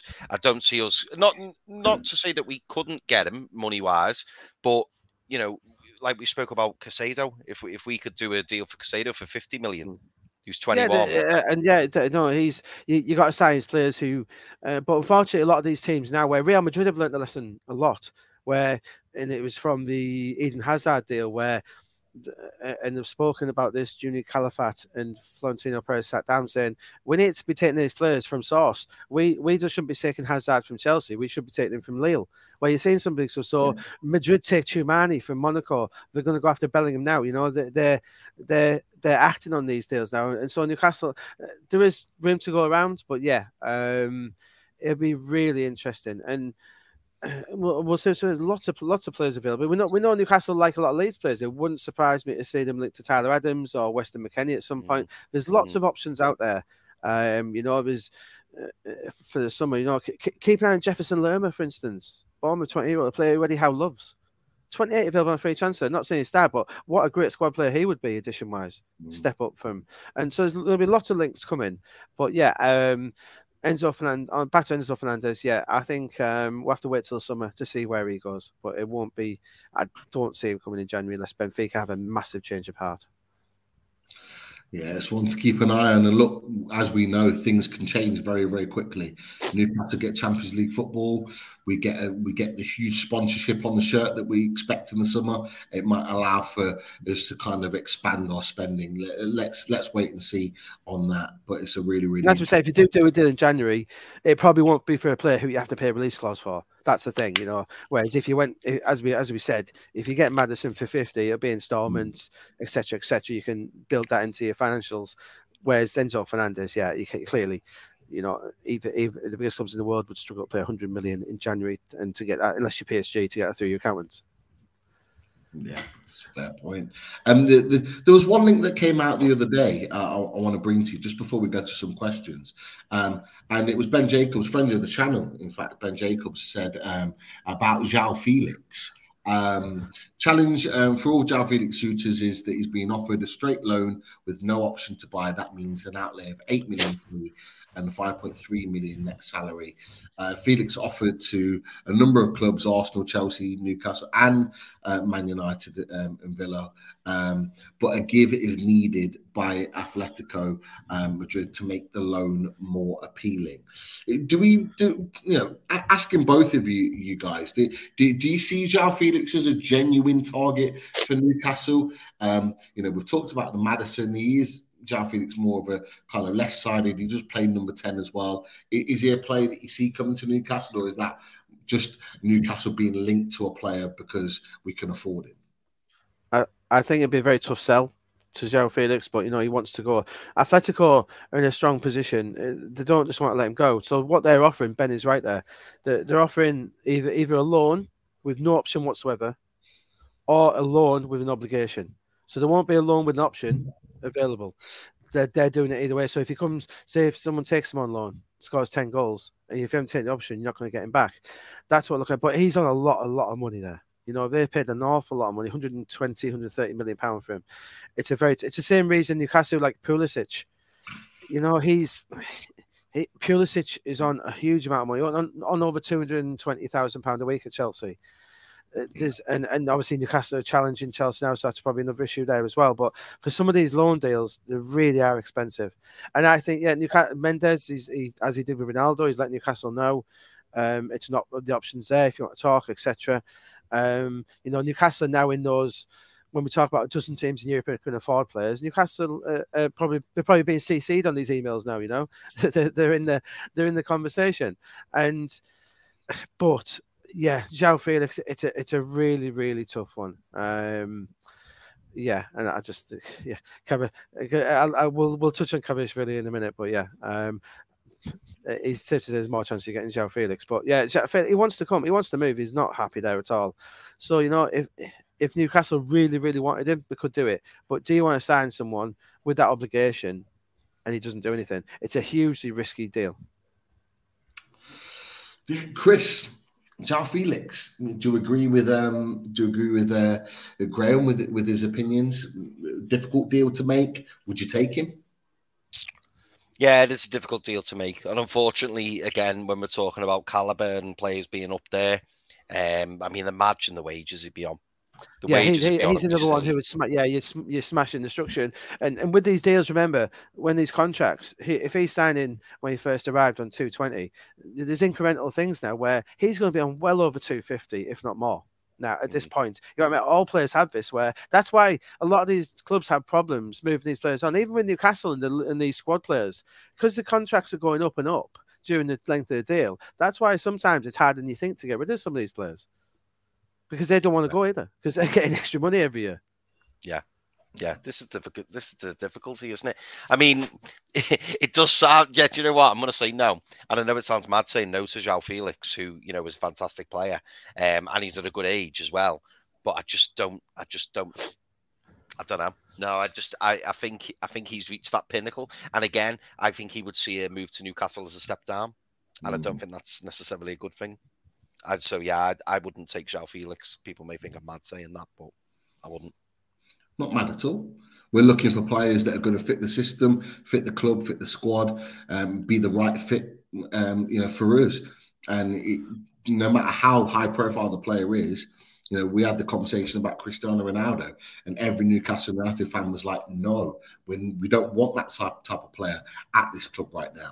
You know, as a, as a high as a high profile player, of course, uh, of course, most clubs would want Cristiano Ronaldo, but actually, for what we're building, not the right fit. So. Not wrong at all with, with regards uh, to that. Um, that's for sure. Now, one player, um, one player that's, that has been talked about, and I think I've starred a question actually. Um, it's from Kian, um, and it said just now. Apparently, Newcastle representatives are in Brazil to finalise a deal for Matheus Franca. So uh, I think you'd mentioned him um, earlier on, Graham, with regards to a player that we, we were looking at and potentially doing a deal. Uh, Matheus Franca, do you know too much about him? Um, you know, what's the likelihood of that deal being done over the course of... Yeah, it, it's a play, it's a player that, like, you know, it, it, I think Newcastle I've spoken to. Um, it's Flamengo, isn't he? Um, he's potentially available, but no, I, I think the thing with him is he's got a lot of admirers. Um, it, I think Flamengo in two minds about selling him. Um, I don't think he's going to be that cheap, um, but yeah, th- there's a few clubs who want him, and he's more of a striker as well. I, I, I, I I'm, I'm not sure about this one. I think he'd be, um, I'm not. I think he would fit in, but to ask him to come in in January, I think it's a huge, um, it'd be a huge ask. Um, to come into the Premier League as well. Um, I wouldn't really, as we know, Newcastle scouts, Steve Nixon especially, he's got a fantastic knowledge of Brazilian football at the minute. And and yeah, um, I think I think it's one where they may try and do for the summer as well. I don't think it's one you'd sign and bring him in January to make a massive impact. And he's more of a forward. He's not a six, as as we know. Um, and, and, and there's other teams in for him, you know. We know Porto in for him, Benfica we've heard as well, so... Yeah, um, a tough one. Um, I I think it's doable, and then we know they like him, but mm, I'm I, I'm not not not one hundred percent sure on this one. Um, I think because you know some of these Brazilian clubs do have a habit of say, suggesting a deal is a bit further down the line than it is, but there's a definite interest there, but obviously from other clubs as well. So yeah, he's definitely one on the radar and one Newcastle have talked to, but again, this isn't one of the easier deals to do, this one, because Flamengo don't need to sell in. And, and Flamengo are a really interesting club. They're a bit like Newcastle, Brazil. Their fans are absolutely rabid. They're, they're you know, remember Gabigol linked there as well, and they are, they, they are absolutely crazy, these fans. Flamengo are one of the biggest fan base in Brazil, so it's not always easy to get players out Flamengo. No, it's a fair point. It's, keep an eye on that, because we, we are looking in that Brazilian market. We've been linked with a number of players and, and continue to be linked with players. So we're looking to to do what many other top clubs have done, is pick those quality players out, out of South America, Brazil in particular, and bring them over. Um, so we'll, we'll keep an eye on that one. But yeah, thank you, Keane, for, for bringing that one up. Um, look, I have to mention him before we go to questions. Otherwise, P D K will kill me. Um, and... It is uh, Thiago Almada um, um, at Atlanta United, um, where Miguel Almirón played. Um, Argentinian international, plays in sort of like that number ten position. Six, uh, I think it's six goals, seven assists this season in the M L S. Um, has huge, huge potential. I think he's still really, really young, like twenty-one, twenty-two years old.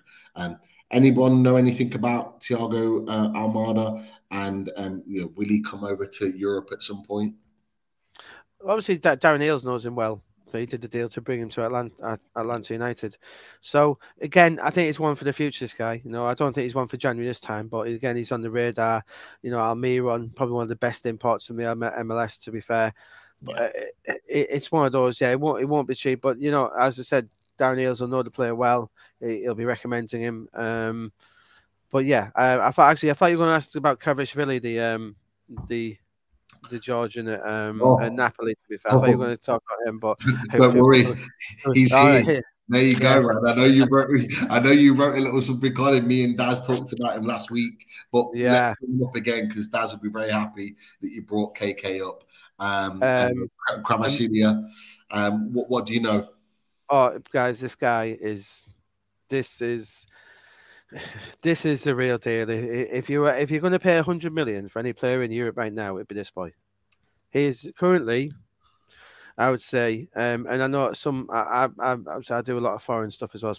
This guy is currently probably the best player in Europe. He's that good. He is amazing. This guy is, and I know Newcastle linked to him fifty million. You'd be lucky to get his right boot for that. You know, this is Napoli. He he's going nowhere for fifty million. This guy is. You know, he's gonna he's gonna set all sorts of records. He is absolutely unplayable at the minute. He's fan- he, he, honestly, I can't. I run out of superlatives about him. You know, um, obviously, I love Moussa Diaby, who who Newcastle have been at before. I love Madison, but this guy is living great. And unfortunately, um, I don't think Newcastle will be able to get him. I'll be honest. I, but I, I think oh, this guy already is in the is in the City, Real Madrid, Barcelona category. You know, and that's no disrespect to Newcastle, but I think, you know, most of most of the Premier League one game, this this guy is already at that level. Well, look, I think most Newcastle fans will understand that there is a tier at the moment. Financially, we can buy any player in the world. Mm-hmm. I think that's, that's the reality. But in terms of attracting a player, we are in a tier right now. We are building. Um, so it is going to be a process, and so yeah, I don't think you're you're wrong in saying that at all. I think you're absolutely spot on. But, but if you get a chance to watch this guy.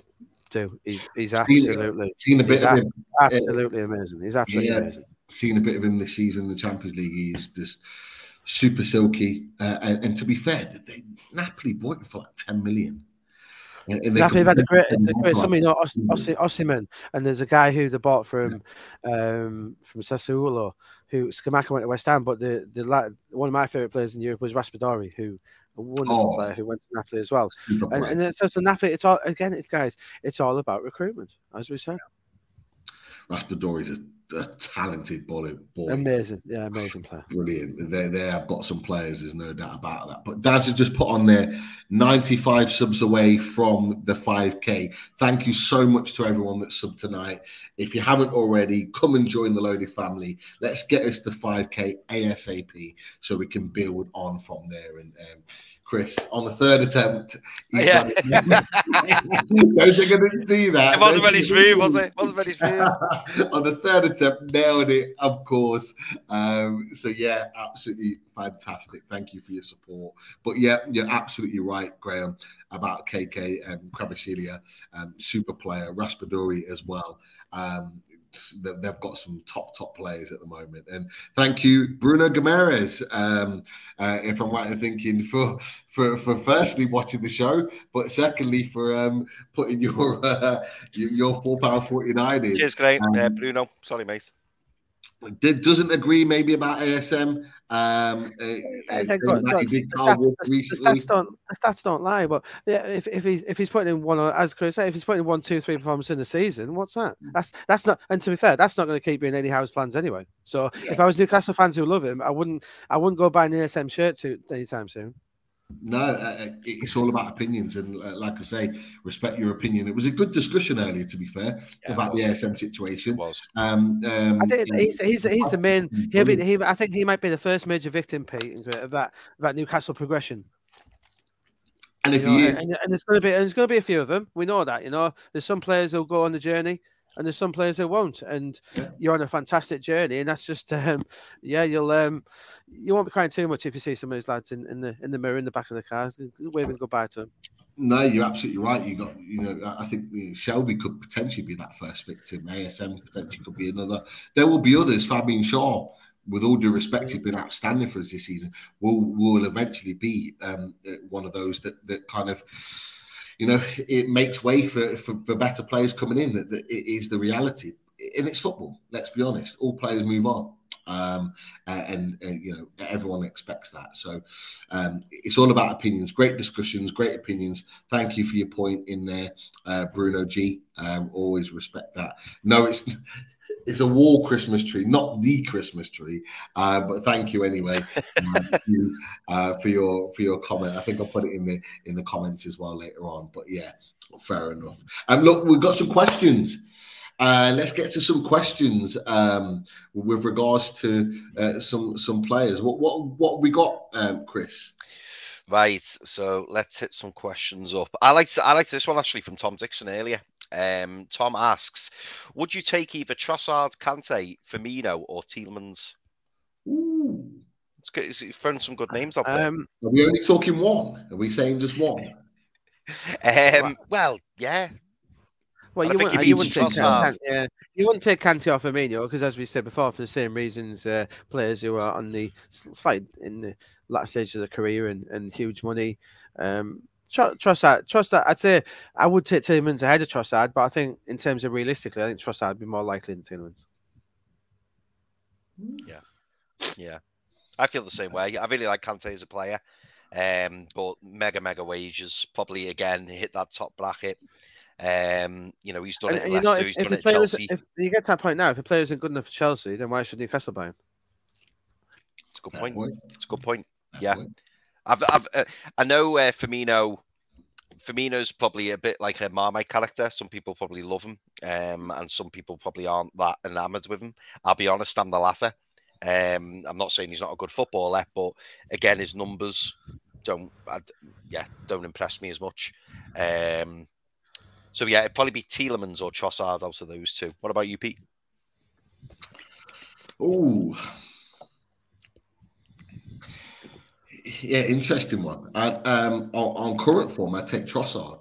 Um, um, I, I just think he, he he's, he's just had an unbelievable season. Um, but over the course of what's been happening over the last couple of years, I'd probably take Tielemans. Um Just because we need a midfielder in there. We need that solidity. We need a, an additional body in there that can do a, a real good job. So, um, yeah, I'll probably lean towards Tielemans, if I'm honest, over Trossard. Trossard's a fantastic player, um, but Tielemans, I think, is a little bit younger. Am I right? Is he a little bit younger? I think he might be a little bit younger. Yeah, so, yeah, maybe just um, a touch younger, yeah. Um, so, yeah, I just think he'd be, he'd be a great foil for that midfield. Um, and and let's face it, Leicester are not having a good season. I'll just throw this in really quickly. But Eddie Howe getting him in the training ground and working with Tielemans can only improve him. It can only make him a better player. Yeah. Yeah. Um, this is a question from um, Daz. And Daz asks, um, any truth in Bruce to Norwich? Can't be true. Poor Isaac Hayden. Good old Daz. I love it. Oh, love is it. That oh, Steve Bruce? Um, you know... He's been linked to it. I don't see him. I think there's a few other names in there from, from what I'm hearing. Um, you know, like Sir Russell Martin, et cetera. Um, but you know, I, I imagine I imagine they'll they'll they'll consider him. Remember, he's, he's a Norwich legend as well, um, from his playing days. And um, but yeah, the job he did at West Brom was was was particularly poor. So um, I, I can't see it personally. I hope I hope for the sake of Norwich fans that it doesn't happen, Graham. I'm not going to lie. It was linked um, today. It yeah, was it today that yeah. he was that they've been in touch yeah, with. It, it, it does have it does have generally a good Championship C V, but yeah, the job he did at West Brom wasn't. Um, although, although you, I'm sure he would argue that the players brought in weren't of his picking, and um, I say it comes back to recruitment again. Mm, true. True. Big shout out to Tom Dixon. Um, as we just had Dom on, it's Tom's birthday nice. today, so congratulations, Tom. Uh, happy birthday to me. Yeah, absolutely, absolutely. Tom, Tom. Tom's asked to be a mod. He, he put in it earlier in the chat, so we'll have to we'll have to see if we can sort that out for Tom.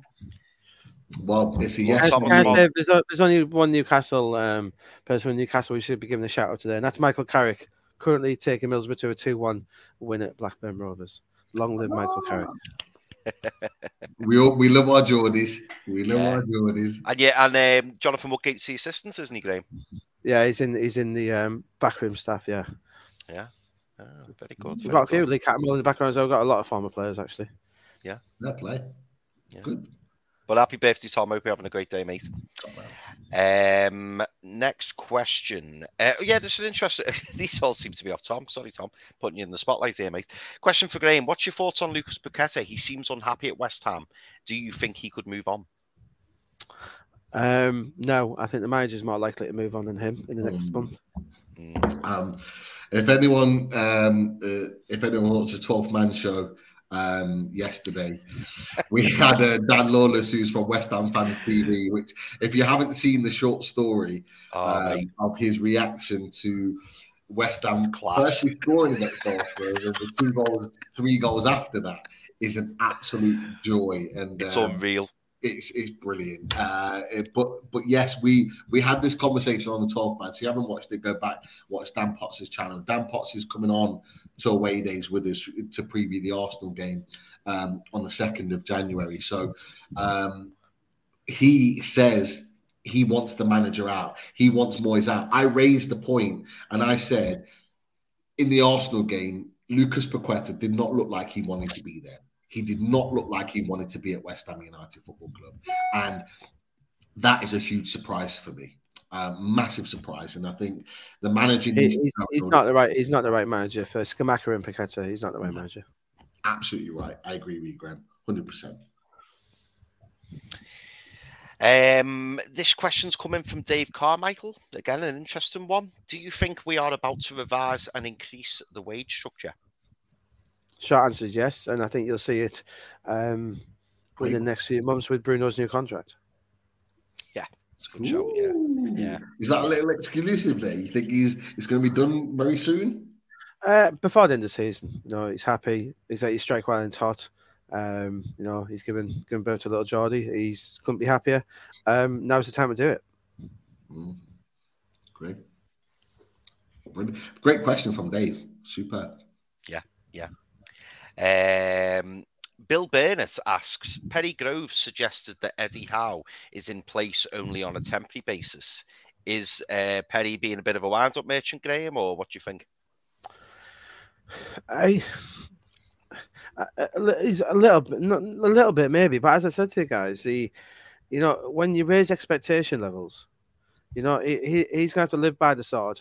He might end up dying by the sword, you know, because Eddie Howe, they are, they are far ahead of, of where they thought they would be. If he gets them in the top four, mm. then with that squad, the pressure's going to be huge to keep him in there, because then, you know, if it, if it, if he gets Newcastle in top four Champions League and then it's tenth at Christmas, he'll be gone.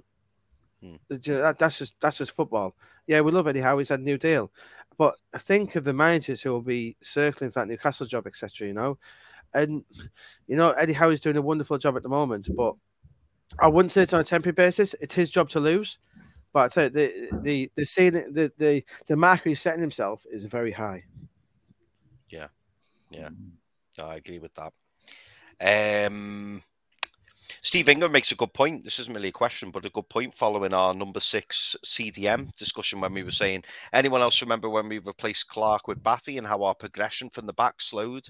Leave Bruno where he is. Which I thought, which I thought, thought was a good point. I think in that three, I think that that need for um, the um, uh, number six. I don't think it's. Pre- I don't think it's, that, it's as pressing as some make out. You know, I don't think it's maybe another box to box man, but the way Joe Linton covers the ground, you know, and you know, I think um, and Maddison have been at three. I think I think they want legs in there, if if anything. Um, so yeah, I, I, I'm not completely sold on the on this number six sitting behind Bruno or something like that. I, I I possibly agree with that. I think Bruno as the as the quarterback works works very well. Yeah. Um, Tom Dixon again asks, question for Graham: would Newcastle take anyone from the Championship? Now, Graham, no disrespect, but you probably know far more about the Championship players than what we do at this present moment. Is there anyone in the Championship who you look at and think, do you know what, they're not going to be here much longer? Not just Middlesbrough, but anybody else? Yeah, we, we've got a pair of very good wing backs, Isaiah Jones and Ryan Giles, the lad on loan for Wolves. Exceptional. The, the crosses he puts in is is is outstanding. Very, they're both very much modern day wing backs, where they're more wingers than, than defenders, but such is life in modern day football. Um, in terms of Championship, you know, I, I think Newcastle don't particularly need him, but one I'd take a risk on would, would be Ben Brereton-Diaz. I think he's he's a he's an outstanding player. He's he's still only quite young. You get him quite cheap now. Um, I say cheap, you know, over ten million, but he's on a he's on a free transfer in the summer. He's outstanding. Yeah. Um, Victor Gyökeres is an outstanding striker at um, at Coventry. A lot of teams looking at him again. Not a particular need for Newcastle in that regard. Um, I, I think, and there's one player Newcastle have looked at who they do like, is the boy Alex Scott at Bristol City. He's a very good young player. Yeah, he was linked in the summer. I remember we did talk about a lot of transfer. Do you think the João Pedro deal's over, Graham? Um, plus the thing with the Championship is, you know, it's it's not a, it's not a, it's not a bargain hunting ground. You know, you're having to pay. You know, like Gyökeres, if you go for him, sixteen million to twenty million. You know, the Championship's a very tough place to buy for Premier League clubs. So it's not cheap. You know, it's uh, unless you're getting someone outstanding, it's a very tough, tough marketplace to operate. João Pedro probably depends on Watford's promotion. You know, if, if they go up, there probably isn't a need for them to sell. Yeah, that's fair. Um, I know we discussed this briefly, lads, but it's just going to put a slightly different spin on it. So Leon S says, we're linked with a lot of unknown players. Uh, sorry, we're linked, we're linked with a lot of known names, but with Dan Ashworth on board, shouldn't we expect unknown players for the first team coming through the door? Now, I know we were, we were talking, weren't we, about Dan Ashworth being brought in and potentially, you know, we, we're not going to be looking for these four to five million pound gems necessarily, but, you know, we may be looking at, you know, the thirty, forty, fifty million pound players. But do you, have, have you heard any names, Graham, who are, you know, like more lower price players who maybe aren't as well known that perhaps have been linked in, like a, another Grand Qual or anyone like that? As a, a, I know Frank has been the latest name. I, I say we, we, because because of the modern day we live in, you know, Andre Santos was suddenly, after six months, a player we knew all about. When it was first thing, yeah. we didn't know anything yeah, about him. Yeah. Um, the same as Franca, and, you know... Uh, And, and obviously, Dan's just been brought on board to, you know, he's at that different level now where I think we will see some of these four or five million pound players, you know. Um, I think Newcastle will be looking at lower price players and bargain ones. I, I'd be surprised if you don't take Chris Rigg from Chris Rigg from Sunderland, the, the young Geordie supporting yeah, lad who been, led, yeah. uh, been likened to Brian Robson, who people a lot more people have seen him than me. Outstanding young player. I think you might get him in. Um, but I think it'll be all around the club, you know. You'll there'll be some shocks, there'll be some, you know, if you see like two Ram at ten million, you know, it's, it's these sort of deals, you know, it's it's all about recruitment from top to bottom. And yeah, there of course will be plenty of deals that we don't know about, but such as, you know, when we see a player linked, we have his uh, biography written within twenty-four hours, don't we? So um, it, it, there's not many surprises out there now. Yeah. And that's pretty much it. I mean, Chris Dawson asked us to name um, our top three wish list. Um, I don't, I, don't, I don't know. I don't know. It's difficult. I mean, for me, I'd probably say, you know, just throwing names out there, I'd probably say Maddison, Diaby, and probably Manu Kone.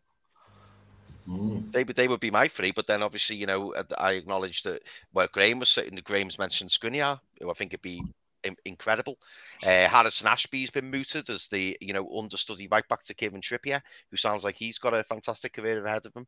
So many names, but I mean, Pete, other than Maddison, is there any names that you kind of look at and go, oh? Um, yeah, there is. I mean, look, we, we, we've talked about him. Marcus Thuram, uh, I would like him. I would like him at Newcastle. Um, I, I think you can get Marcus Thuram and James Maddison in the same team, personally. Um, and, and if you can't, I think, you, well, I, I think you could, but if, even if you can't, I think for them two to be added to your squad would be massive.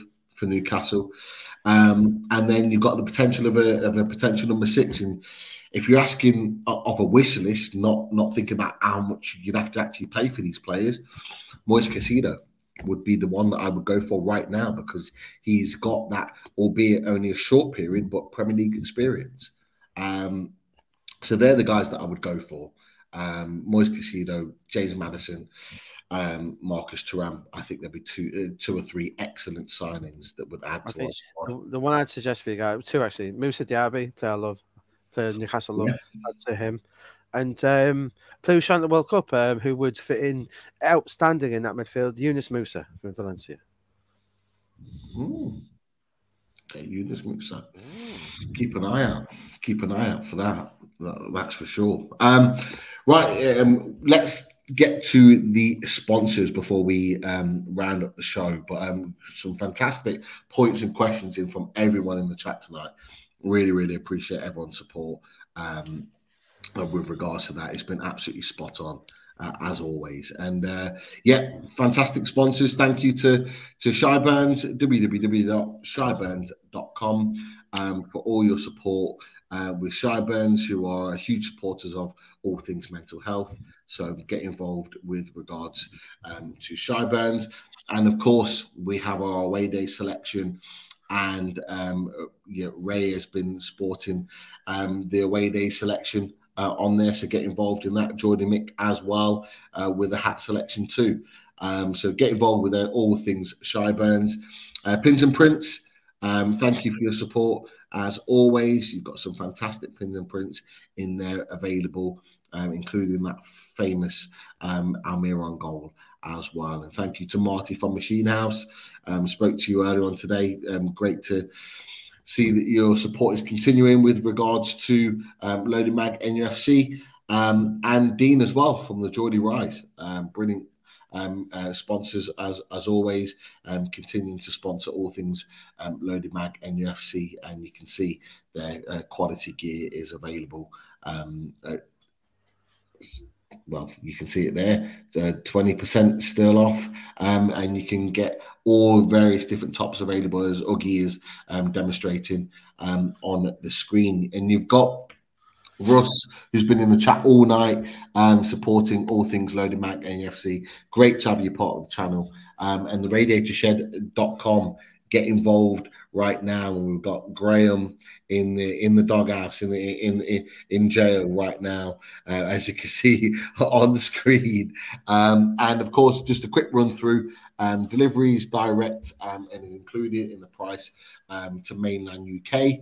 They provide top quality materials made for plate steel, um, providing longevity. All designed and manufactured in Italy. Aluminium rads are very environmentally friendly and are perfect for heat, heat source pumps. Um, they offer a home survey service and will install if required.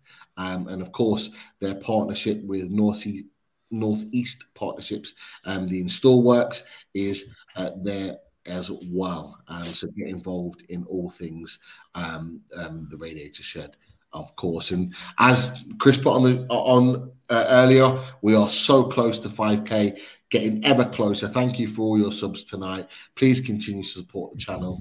And whilst you're there, you can only do it on laptop, but come and join us as a Loaded member, um, approaching that one hundred um, Loaded membership. Um, so one ninety-nine a month. Click that blue button and come and join us as a Loaded member. And of course, all shows will be added to Spotify and Apple um, within twenty-four hours of the show taking place. So get involved there as well.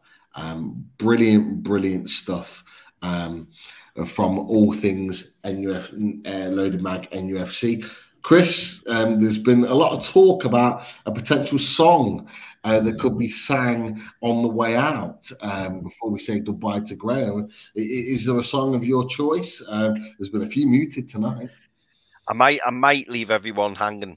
Um, not to say I won't do one. I will do one, um, but I might, I might, say, I might say for the first signing. Let's do that. Okay. Maybe, maybe New Year's Eve. Maybe New Year's Eve. I could do it then. I don't want to put Graham through that, you know what I mean? We want him to come back on. I was saying, I'll confirm I won't be on the news, I'm sure, if that's the thing. Yeah. You don't want to see that. You don't want to no, no, no, no. Well, actually, um, I won't, because I'll be at Saint James's Park, guys, so. You will. You will. Yeah. Um, yeah. And hopefully you see Newcastle win comfortably and we get th- three points. But look, uh, lots of people putting in the chat with the um, he's from Blyth. Um, you will never, ever beat Dan Burn. I love the new chant that's coming in from Dan Burn. I'm glad we finally found a chant for Dan Burn. It's a brilliant one, um, and one I'm sure we'll be singing as well, hopefully on New Year's Eve when we do the review show, but let's wait and see. Um, fantastic show as always. Graham, such an absolute pleasure to to um, to chat transfers with you um, um, and all things N U F C. Uh, just before you go, where can we find you? Uh, yeah, at Graham Bailey on Twitter. Lots of uh, opinion pieces on there, and obviously getting busier by the day as January approaches. Definitely. Definitely. Look, um, it'd be a pleasure to have you on back uh, back on again um, anytime, before the anytime. window's out, and uh, I'll, I'll be in touch. But uh, thank you very much for taking the time to join us. Um, thank you to everyone in the chat. Amazing chat as always. I had three hundred seventy at one point. Absolutely brilliant support.